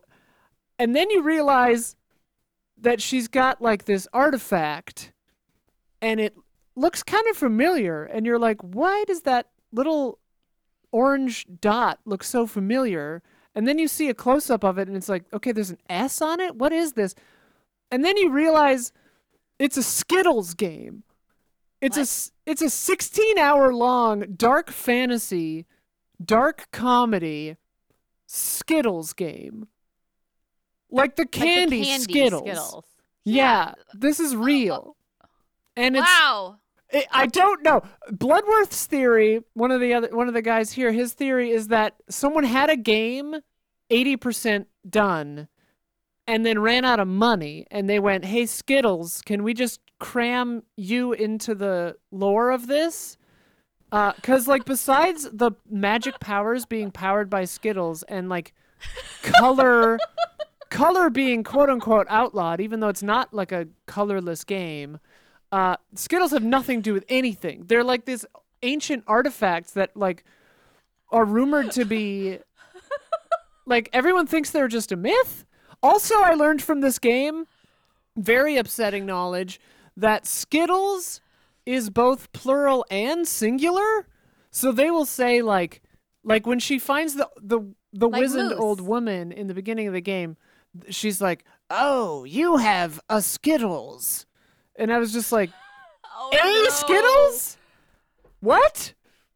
Uh, it's very weird, but um, it's one of those games, and there's an amazing speed run that AGDQ did um, of it. I recommend you seeking that out, or you can watch our uh, run, which so far has been six hours.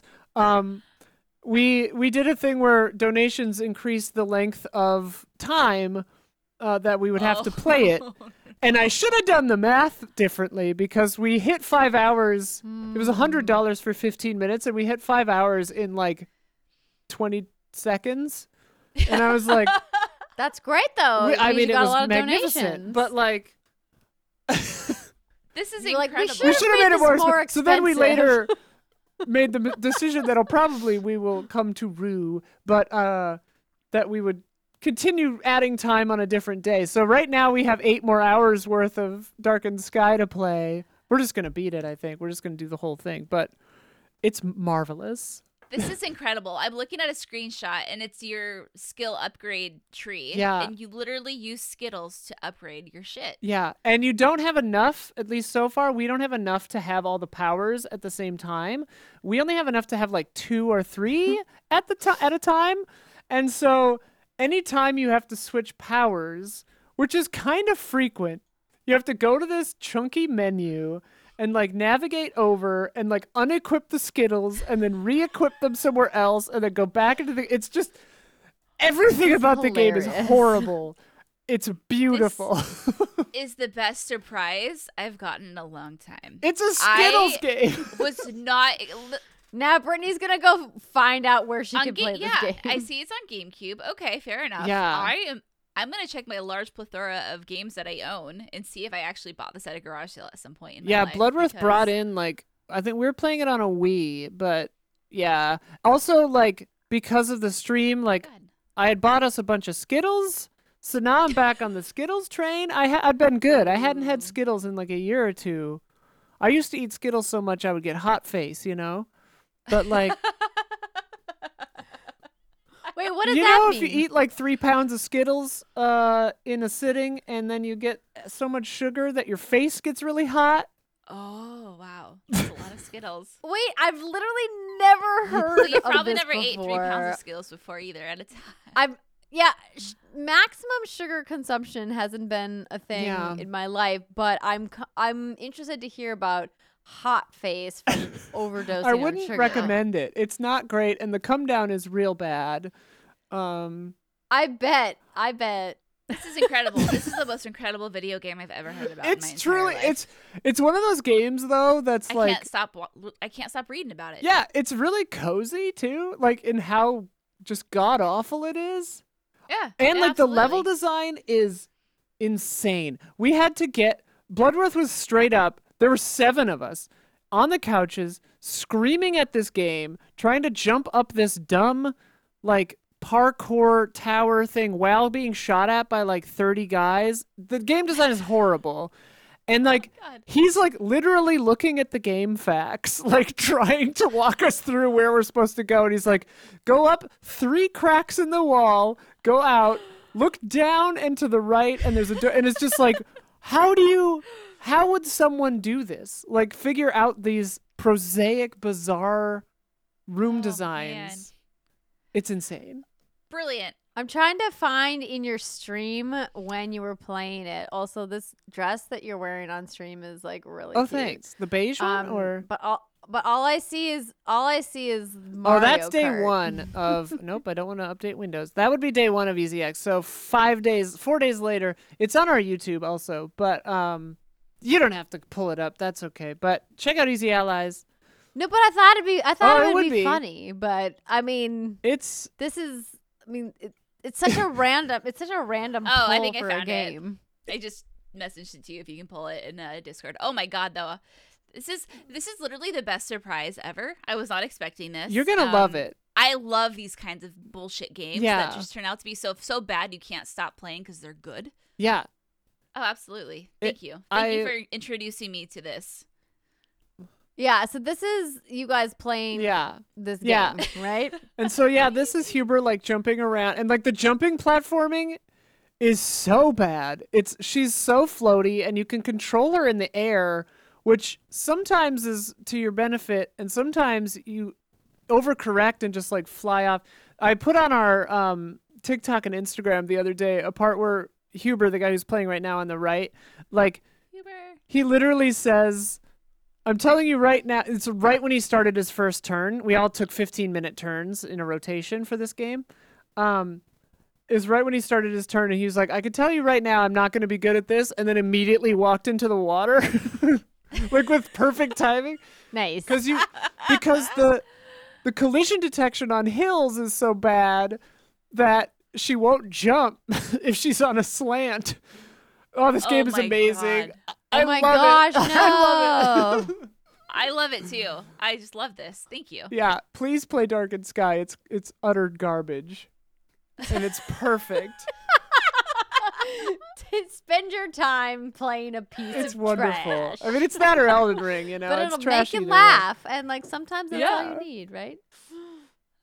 Oh, oh my goodness. Okay, uh, we have some questions to get to for Isla, but Huh? Brittany, do you want to talk about the Kaito files? You want to save it for Kind of next week? files, Andrew Rene.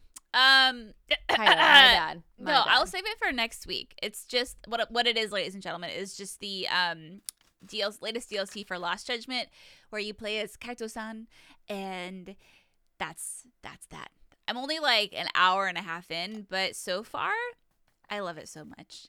Kaito is a big dumb, dumb human, and I love him because he's a, just a big all brawn, no brain, or so you are led to think. But what I really do like about this DLC is that it really introduces a different side of him to you, and I think that's really important because he is such an integral part of the Judgment series. But I will be back next week to report on it because oh no, I have to play it so much more between now and then. Oh no, what was me? Oh no! the terrible existence I live. Oh, Mhm. sad for Brittany. Um, I of course am always looking forward to hearing more about your, you know, your uh Japanese So many. husbandos. so, just So many. so many. of them. Can't keep track of all of them. Neither can names. I. You you always tweet gifs of them to me, and I'm like, which one is this again? I don't remember I love. so many of them. Um, okay, so I we have a, a couple questions that we have cherry picked from our community. this isn't really a question, but we love when Brandon Kagan Oh, here same, at What's. Good. So Oh. Brandon writes for Isla. Hi, Miss Hinck. Here to preach the good word that is mysterious monsters, reaction shots, and other Easy Allies goodness. I mean, you just mark? did. Is With that a trash question? babies? So Thank you. Yes. yeah. Thanks, Brandon. Mysterious Monsters is our game show. It's like a trivia show with RPG elements. You beat monsters by getting questions right. Um, Reaction Shots is our movie podcast. And yeah, Trash Babies I talked about. We have all kinds of we have two as we covered it in in the A section. We have too many things going on. You have Do you have twenty-five a thousand particular shows show? that you do. Is at there a particular Allies. show that you like have the most fun with?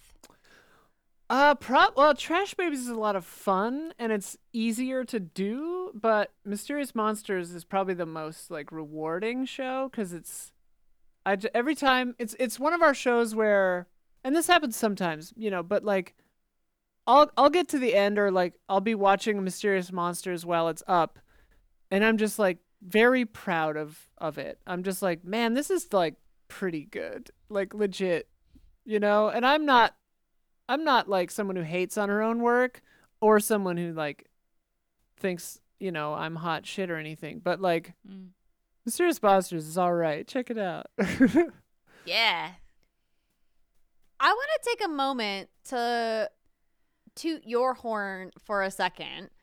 For people who aren't familiar with your and I's history and how we used there's to a work there's together. There's a drawing of you right outside this a door, by the way.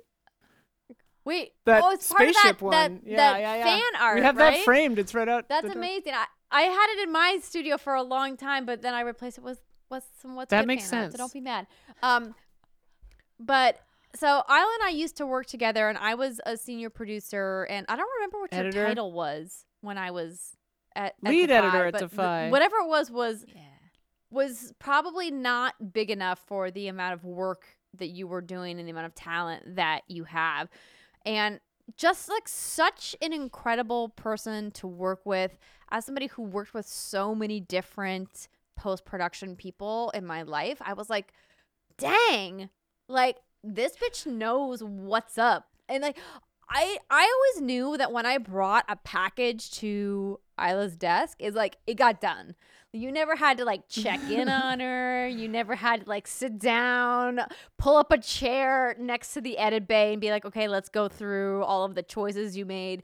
When you sent work for Isla to do, like it just shit, it just got done and it got done quickly and it got done Well, you. immaculately. like you are just so talented. I just want to like let you know that I don't think I've ever told you this to your face, but like, and I know technically we're not like to each other's faces, but I have mm, mad Thank respect for so the work much. that you do. Oh. I, I, it's embarrassing. I don't know. You are definitely No, it's not embarrassing. You're Oh, just really you. great, and like I- think it's uh, from from just Oh. from a personal, professional curiosity. Uh, I'm like, well, what is what is she doing now? Like, obviously, being co-head of something as big as Easy Allies is a lot of responsibility. Like, do you still like take joy in just editing pieces, or do you find more joy now in being more of like a creative strategist? Like, what are the parts of the job that you get really excited about it's, now? Um. Also, yeah. Thank you so much. You are also definitely one of the like producers are pretty annoying, and you never were, so that's good. Thank No, you. that's high I'll take it. no, no, no, no. You were great. I miss working with you. You're welcome anytime. Come by. Be on Mysterious Monsters if you want. Oh, I'd Um, love to. Although some people don't like being on trivia shows, which totally makes sense to me. Um, Yeah. yeah, exactly. I was on MinnMax's t- uh, trivia tower, and I was like, I don't know why I didn't. Or I, I got, got destroyed. crushed. I was like, I don't know got why I didn't think this would be all video game trivia, but it's stupid that I didn't think that. Because I was like, I should have sent Damiani or Bloodworth to this damn thing, because I know a lot about not video games. anyway, um, editing is um because I've been doing it for so long. Um, I think I come close to what what Taoists would call like wu wei, where it's like non-action action. Like I don't have to think about doing it; it just kind of happens. I think about like the decisions and the art going into it, but like, so I find it really relaxing most of the time, unless the environment I'm editing in is really hot or dry or something. Then it sucks because I don't want to be looking at a computer screen. But um, so I love editing. It's it's really something that I feel. Uh, because I learned it so long ago and have been doing it for so long, it's it's like effortless for me, and I just get to enjoy the act of creation and seeing my creations coalesce. You know, um, mm-hmm. creative strategy uh, for a company like Easy Allies is pretty terrifying, and um, I'm enjoying it. I'm revitalized. Like Blood and I were we had a meeting uh, two three months ago uh, so we actually had taken over from Brandon, uh, and were doing stuff for a couple of weeks, and then Brandon's son uh, was having some health problems. He's doing doing well now, thankfully, but um, it was weird timing because like we had already made that shift, and then Brandon had to take a bunch of time off to be with his son, you know, which Mm. um obviously fortunate isn't the right word but the timing was at least we got to do that before.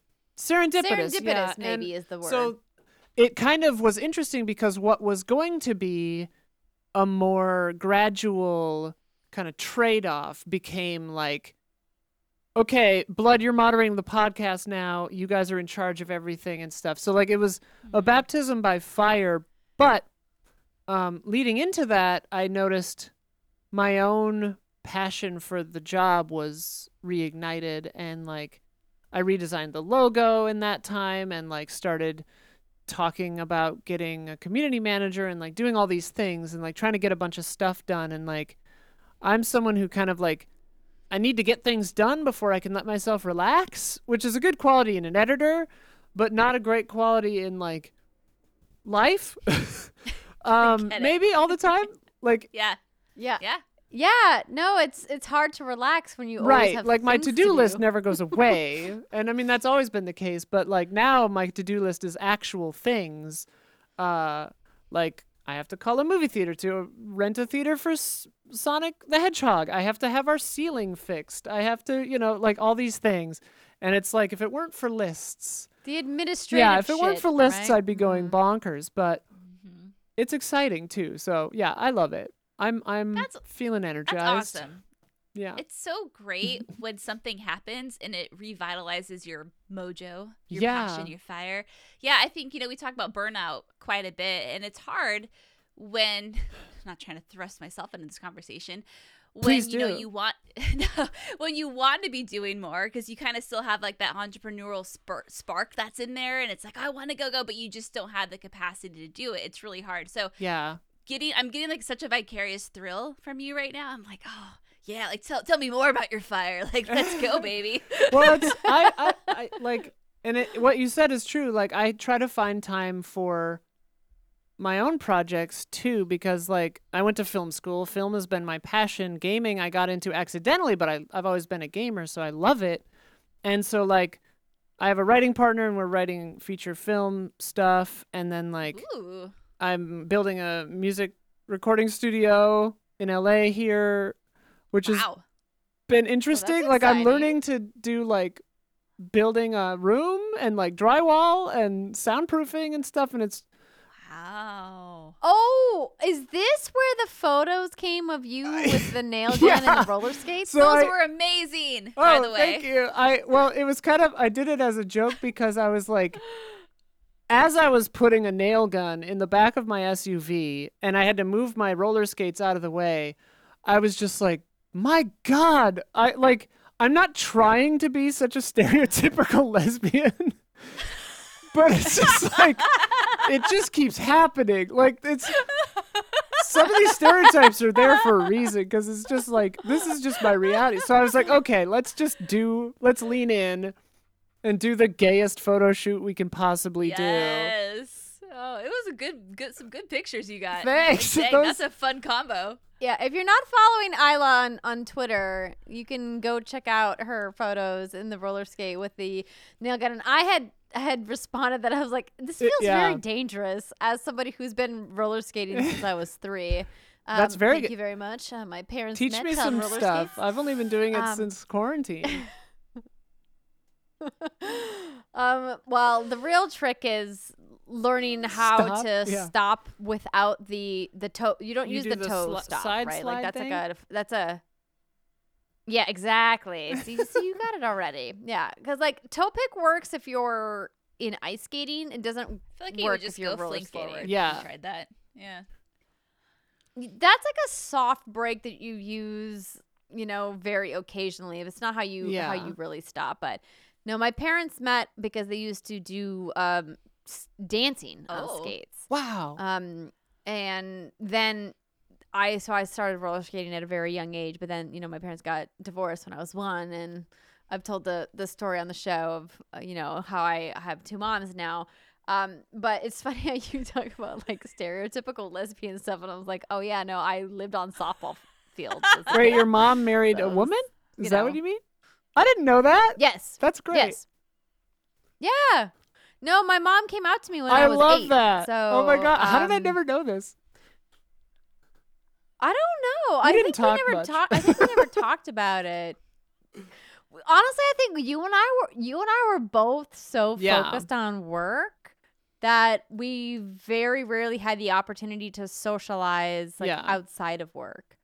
Um, and I think that that is a travesty in hindsight. And hopefully, we can We'll get there, socialize yeah. more now that the pandemic is hopefully coming.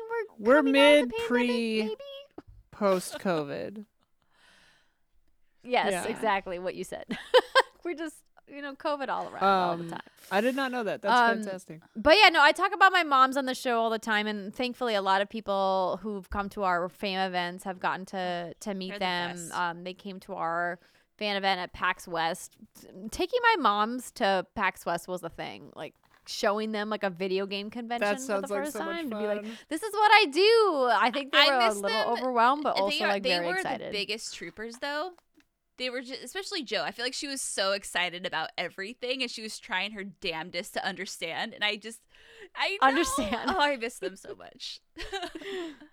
They're great. Anyway. Um, they miss you too, Britt. You should just come. Everybody come to to LA. We'll throw a big party. It'll be it'll be wonderful. Uh, but we're talking about We don't have so, to. uh, we have a question here. No, it's funny that you bring up. We talk about conventions. You also brought brought up MinnMax. So Oh. MinnMax did write in, um, and says, "Does she miss doing video tours of conventions? I just watched the E E3 2015 tour, and Ah, it was so yeah. much fun." Oh, that would be a pre Easy Allies post Elise one, I think. Um, yes, I do. I my my cooldown is is done for conventions. I'm ready to go back to conventions. I I I spoke at a panel on Friday. Uh, podcast movement evolutions or something. I I was asked by someone at Roost to come and talk on a panel, and it was really really weird to be at a panel or a con again that wasn't a gaming con because Mm. cons for stuff that isn't like obviously I do I do podcasts as a job, but like it, it it's always interesting to to wind up at a convention that's something kind of like not directly in your passion or wheelhouse because you're always looking around and you're just like you feel like you're in a different universe. You're like, oh yeah, Mhm. everyone's at a convention for this thing Yeah. that I'm only tangentially into, you know? And it's like, ooh. But you have so much technical production knowledge. Like I think that you are absolutely deserving in, in expertise in podcasts. I think you just don't think of your fandom. Well, I mean, it was funny podcast, because at the beginning of this, when you were like, rate, give us a good rating, I was like, I was like writing that down. I'm like, we should do that. We should say that. we don't do, we don't do. That's why we need a community manager because we don't. We're just like dumb and lucky. Like we, we don't do this job right. No, we don't do this job right at, all. all. Though. Like we're good at it, Oh. whatever, kind of. Oh, but like we're bad at it too because we don't like ever shill or promote or do- but yes i want e3 back i want to go to pax i'm Mm. i'm always been a i've always been a germaphobe um like because my dad was a doctor and so like i just kind of like was always around hand sanitizer and so like even pre-covid i didn't like to like touch things or be touched by people that i didn't know you know Um, Uh-huh. yeah. So post-COVID conventions sound awful, terrifying to me, but I miss them. I miss parties. Yeah. I want to go dancing. I want to go to that party at GDC. Dancing. But like everyone at GDC got COVID, so I don't know what the hell's going on. I mean, and I got COVID at Dice, so and I think I think PAX is gonna be it's gonna be there's gonna be an outbreak at PAX too. There's I mean, it's gonna happen. And it's like I'm so scared of that. And it's like I guess pro- like I've got I'm so vaxxed, it's like not even funny, but like I don't know. I have asthma, so maybe it would be bad. I don't know. I don't know. you'll be you'll be okay. As somebody who was double vaxxed and boosted and also has asthma and got COVID and survived. Did you lose your sense of smell though? It's That's I'm like a super sensor, so I sense of it. smell no i lost i partially lost my sense of taste for like a week or so where i would eat things i remember getting tom yum soup because it's one of my favorite things to get when i have a cold which is this Mm. delicious thai soup if you've never had tom yum soup at anyone it's like like pungent and lemongrass That's and good stuff. it's delicious um and so i was like i need something like to rock my senses and i could just Wow. barely taste it. And Scary. I was like, no. but it came back. Everything came back. So, but that's the beauty of vaccines, right? And and the booster shot is that you know you have milder symptoms. You're not as sick, and your ability to recover is is much better. So. Um, hopefully, you know, people are, you know, doing their best to take care of themselves. But, you know, I think as we start to try to get life back to normal and reach herd immunity, getting sick is just probably in the cards for a lot of people. And it's tough because like there's a lot of people who are really susceptible to it. I don't want to get on like a COVID tirade. It's just, you know, it's it's frustrating when people don't take it as seriously two years into the pandemic. And we're like, oh, it's over. And it's like, yo, there's still like a thousand people a day Right. who are dying of COVID. Like COVID is still very Mhm. serious. And like I still wear a mask, So and it's- it's like it's weird to me to not see people with masks on. And it's like, fine, do what you want to do, but like, you know, that kind of stuff. It's like, okay, well, you're risking other people, and I know the mandates are done, so it's like, okay, whatever. But also, like, selfishly, um, I've heard that people are kinder with assuming how pretty you are if you have a mask on. So, Oh. so part of Oh. me is just like, I, I joke that I wear a mask to hide my mask. You know, like, I get it. but well, I'm always like, uh, it saves me Right. like, the Oh, lip yeah. color. And kind of wear, It was glorious. I got lip injections anywhere. a couple weeks ago, and I looked like I got punched in the face by the Hulk. But guess what? That mask saved my Right. ass. It was great. like no one going. had to know. Oh, I mean, you you meant right after you got your injections because I was like, I don't know. Oh, look thank you. Yeah, but yeah, but- right after. Oh, it was bad. I couldn't bear like move my mouth, and I was like, oh, guess what? This isn't a problem anymore. Yeah. it was the mask. Like when I was go to get laser, I can't wear makeup, obviously, so I just put on Yeah. a mask. No problem. See, listen. It's now we all have a convenient excuse. I don't care if it's ten years down the road. I'm Just like, I still- my yeah. mask. I'll always have a mask with me, probably. Yeah. Why not? It's great. Um, okay, so last question from Snivy Link. Love Isla. I know it's early, but game of the year so far. It's definitely too early. We never really though? have game of the year so far Is conversations until? July. Oh, see, yes, it's March, Isla. It's still Yeah. March. We're still Isla's in probably Q1. in that group where she's gonna say Elden Ring. Yeah. Here's Yeah. the deal. I'm one of those people, and I know you disagree, but I'm one of those people, and like Breath of the Wild 2 got delayed out of this year, so it's like besides God of War Ragnarok, if that hits, like Starfield?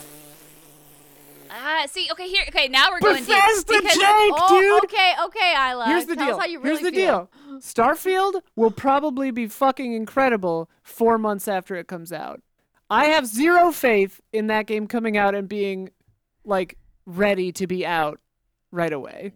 right, and that was gonna be my point too. Is Ooh, when we do okay, game of the year discussions, it's usually based off of from a technical perspective, how well does it run, blah blah blah, blah on top of like how fun it is and blah blah.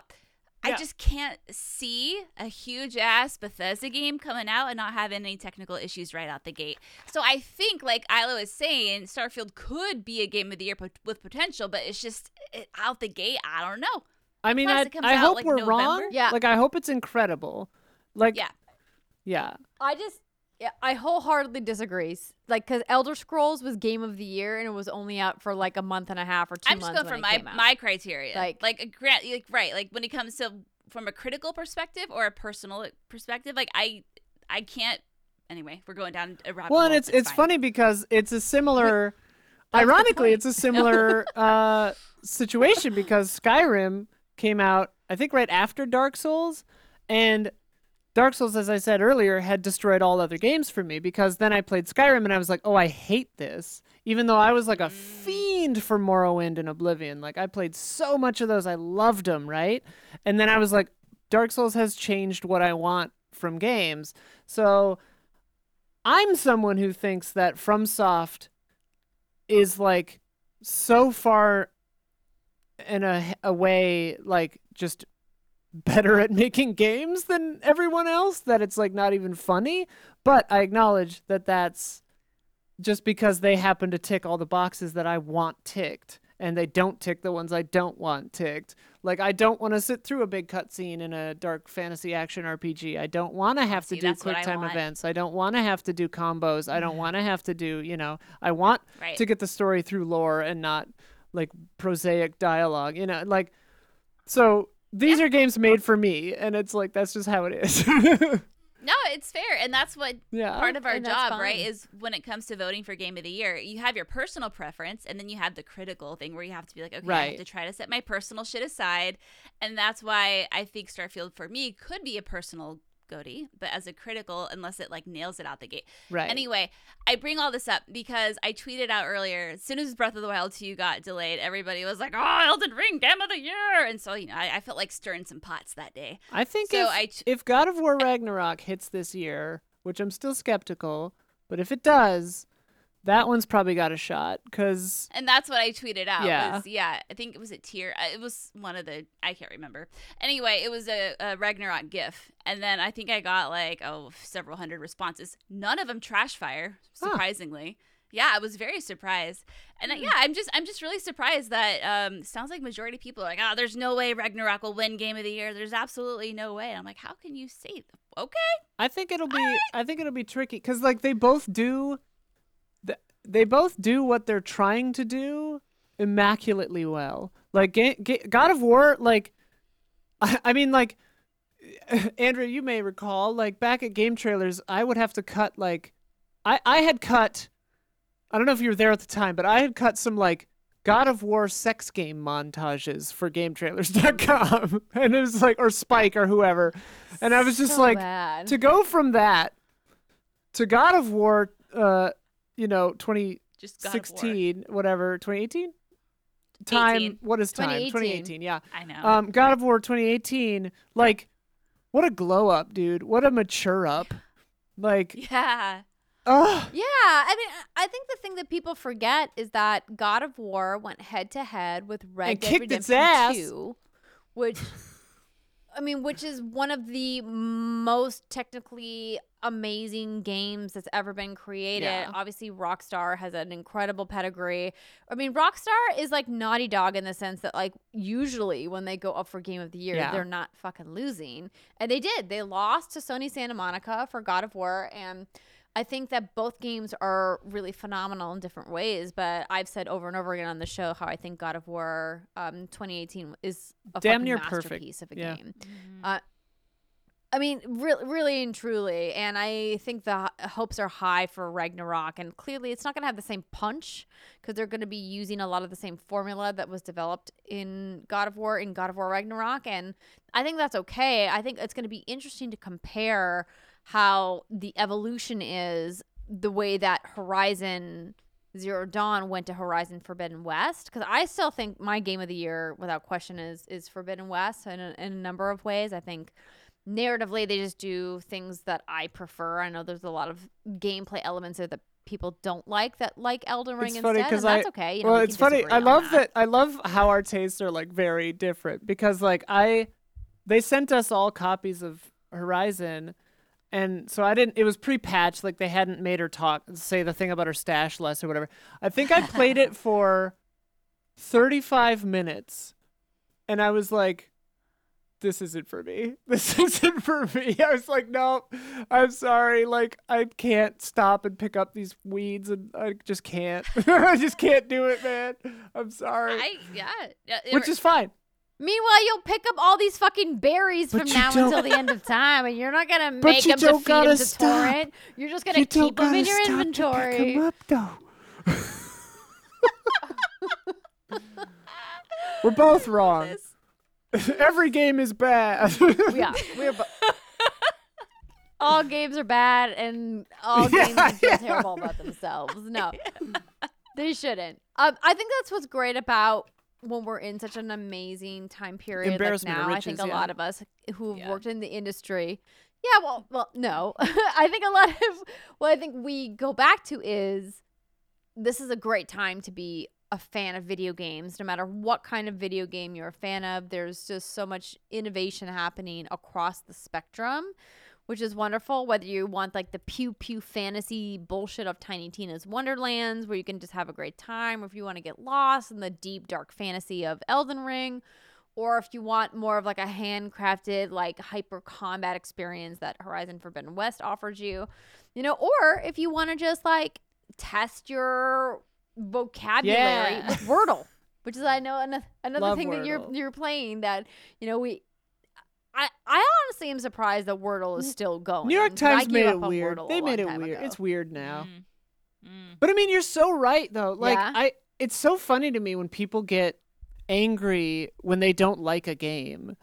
I get uh, and I mean like I think I used to you know, I, I would throw like, oh, this game is trash, like around back back when I was being poisoned by certain hormones, but like, which didn't you know fit for me, but whatever. Not saying they're bad for anybody else, whatever, whatever. Um, but like now I get like, I'm like, yeah, sick. If I don't like a game, I'm like, awesome. That means that this is the perfect game for somebody else. Like that means that somebody else is gonna find their their paradise in DMC or in Stranger of, of Paradise or you know whatever like like not everyone wants to play Outer Wilds right and like to me I think it's perfect in every way and I didn't love Outer Worlds but other people love it and it's just like that's the tapestry of life man that's great why is that that's not a bad thing there should be different shit for everybody that yeah, yeah. Spit it up. Just Breach. I don't know anyway Preach. whatever Breach hand. yeah. Word. No, you hit Yeah. you hit the nail on the head. Like that's what what's good games is all about. This idea of loving games and being passionate about what you love and hopefully being able to share that passion in a way that's not hostile. And I think that's what I've really wanted from, you know, some of these gameplay experiences that I've made to been made to feel like an outsider before and I appreciate that so much about our community and you know, shout out to the people, particularly one mm. Molly Bittner, who she and I have so many different views on games, but I love how she makes such an effort to say, let me explain it to you so you maybe understand why I'm passionate. Because like she and I kind of went head to head and like how much I hated oh, Death Oh, Stranding. And she was like such a fangirl for Death Stranding. And I was like, I don't get it, Molly. Why do you like this game? And she's like, let me explain it to you. Oh, and then Death she did. And I was like, dude. okay. Oh. I feel like I get it now. And um she's also been a big proponent for for Elden Ring as well. I gotta And, hang out um, with this you know, lady. Just want to give, you know, Oh, she's Molly's great. been a no, she's great. She's been part of our community forever, and now she works at That's No Moon, um, that new studio. I'm sure you've heard about, but she's she's wonderful. Also, Molly, let your wife know that I miss her. You guys need to come back over. We need to drink wine. we were just talking about you. I want to play. Brittany, come. I like come. We can all drink Sounds wine and talk about how much we weirdly Oh hate God. each De- other's video Death games Stranding is so funny. Also, was that a freeze frame? Oh my god, that's this freeze frame perfect. that Brittany had. I was making a sad face because I miss Molly, and I don't think I've ever met Molly's wife, but oh yeah, I have, absolutely have. Lovely woman. Um, but it froze right when I was making my ugly cry face, and it was perfect. It, was wasn't ugly. It was perfect. great. also, we're bragging about Molly. She used to work at NASA. Let's just talk about that. Dang, that's rad. Death Oh, yeah. Stranding real fast is so funny that that you hated it and she loved it, but like Death Stranding was such an interesting experience because like while I was playing it, I wasn't like hating it, but I was like, man, this is not entertaining necessarily. Like this is kind of not fun, but why am I enjoying it kind of? And then like I loved Death Stranding. I like I like love it more as time goes by. Like I look back and I'm so happy I played that game. But while I was playing it, I was like, "What is Kojima? You wily devil! Like you're just this is just a weird game, man." I just think how Andrea and I were hammered at her house playing it for the first time. That was an experience. Oh, and I was just like shit talking it so I know, poor bad. John, obviously sobered. He was just like, "What are you guys?" I kept tripping over Yeah. blades Oh, yeah, of no, grass, it's- though. I was like walking through the Playing world that just game for John me doing is an nothing. Oh, it it sure was. Oh it my was. I'll never forget it. then you get the zip worse. lines and it's great. Uh, I never got that far. Oh, really? Oh, Wow. it's a weird game because like there's some of the best performances in a video game maybe I've ever seen. Mm. Um, from like the goofiest, dumbest characters ever imagined. Like this dude who's got a metal face the whole game. sounds right. Like takes it off later and like cries, and you're just like, this is amazing. Like, what's happening right now? Like, anyway. Yeah. Spoilers, I guess, mild spoilers. And sadly, most people never get that part to that point of the game. That's okay though. Wah, wah. Well, listen, this has been an absolute pleasure to have you on the show. Isla, thank you so much for taking time out of your week to come and chat with Britt and I. Um, and congratulations on everything with Easy Allies. Where can people keep up with you and everything that the allies uh, are doing? Easy Allies is Easy Allies on everything at or slash Easy Allies, um, easyallies.com, Twitter, Instagram, tw- TikTok now. I'm trying to figure that out. Um, yeah, like Easy Allies, check it out. I'm at Isla Hinck. I have two hidden letters in my name. I S L A H I N C K. Uh, ludicrous Scottish and German names. Just love secret letters. Um, but yeah, I don't know. Check it out. No, it's great because my it's interesting because my grandmother's Really? name is Isla, but it's a different it spelling because I-S-L-A-Y? she's Oh. Norwegian. No, it's it's I L A H. That actually Oh. makes sense. I- It's literally I Oh, yeah, yeah. la. Whereas I think with with your spelling, I think you Oh, probably yeah, get a lot of people Lot of mispronouncing Isla, it, right? yeah. As like Mhm. Isla. One, it's it's derived from the island in Scotland, which is where like some really good whiskey, like Laphroaig, comes from, or Scotch, I mean. But um, I they say I S. Yeah, Brittany's if like, you buy a "Go bottle of on." Laphroaig, uh, I'm probably saying that wrong. I don't know, but uh, you get No, you're uh, saying it right. One square foot patch of the island of Isla, you like own it. So I like own a foot of Isla. And you know, That's six incredible. feet of Isla, but like I'm not Andrea, you and I are about to buy this entire bitch. You do understand? Do that. it. do it. I'm not even joking. I'm do it. Drink me. Um, Tell me I get to do like one of my favorite things in life, which is consume alcohol and like become a landowner at the same time. yes. Um, I was gonna go That to seems like Scotland before deal. COVID, and then COVID, but yeah, I S L E Y I think is how they spell it. So it's like Islay, I S L A Y. I think makes no sense. Yeah, Language is a All weird words are made up as- thing. Thor or whoever says in Endgame. It's true. You think about the word spoon too hard and it won't make sense to mhm. you. Now I'm doing it. Spoon. Like spoon. Who? Why? Who? it's kind of a up this stupid word. Why do we It say is. it? Spoon. It's super stupid. It's dumb. Ick. Now think about that, ladies and gentlemen, as you go about your day. Uh, Isla, thank you again My for pleasure. being on the show, and thank you to everybody for hanging with us through our conversation. We haven't had a Sorry. long one like this in a while. Uh, we appreciate great. everybody. No, don't be sorry at all. It's been wonderful. Uh, we look forward to seeing y'all next week, but until then, have a great weekend. Bye, everybody.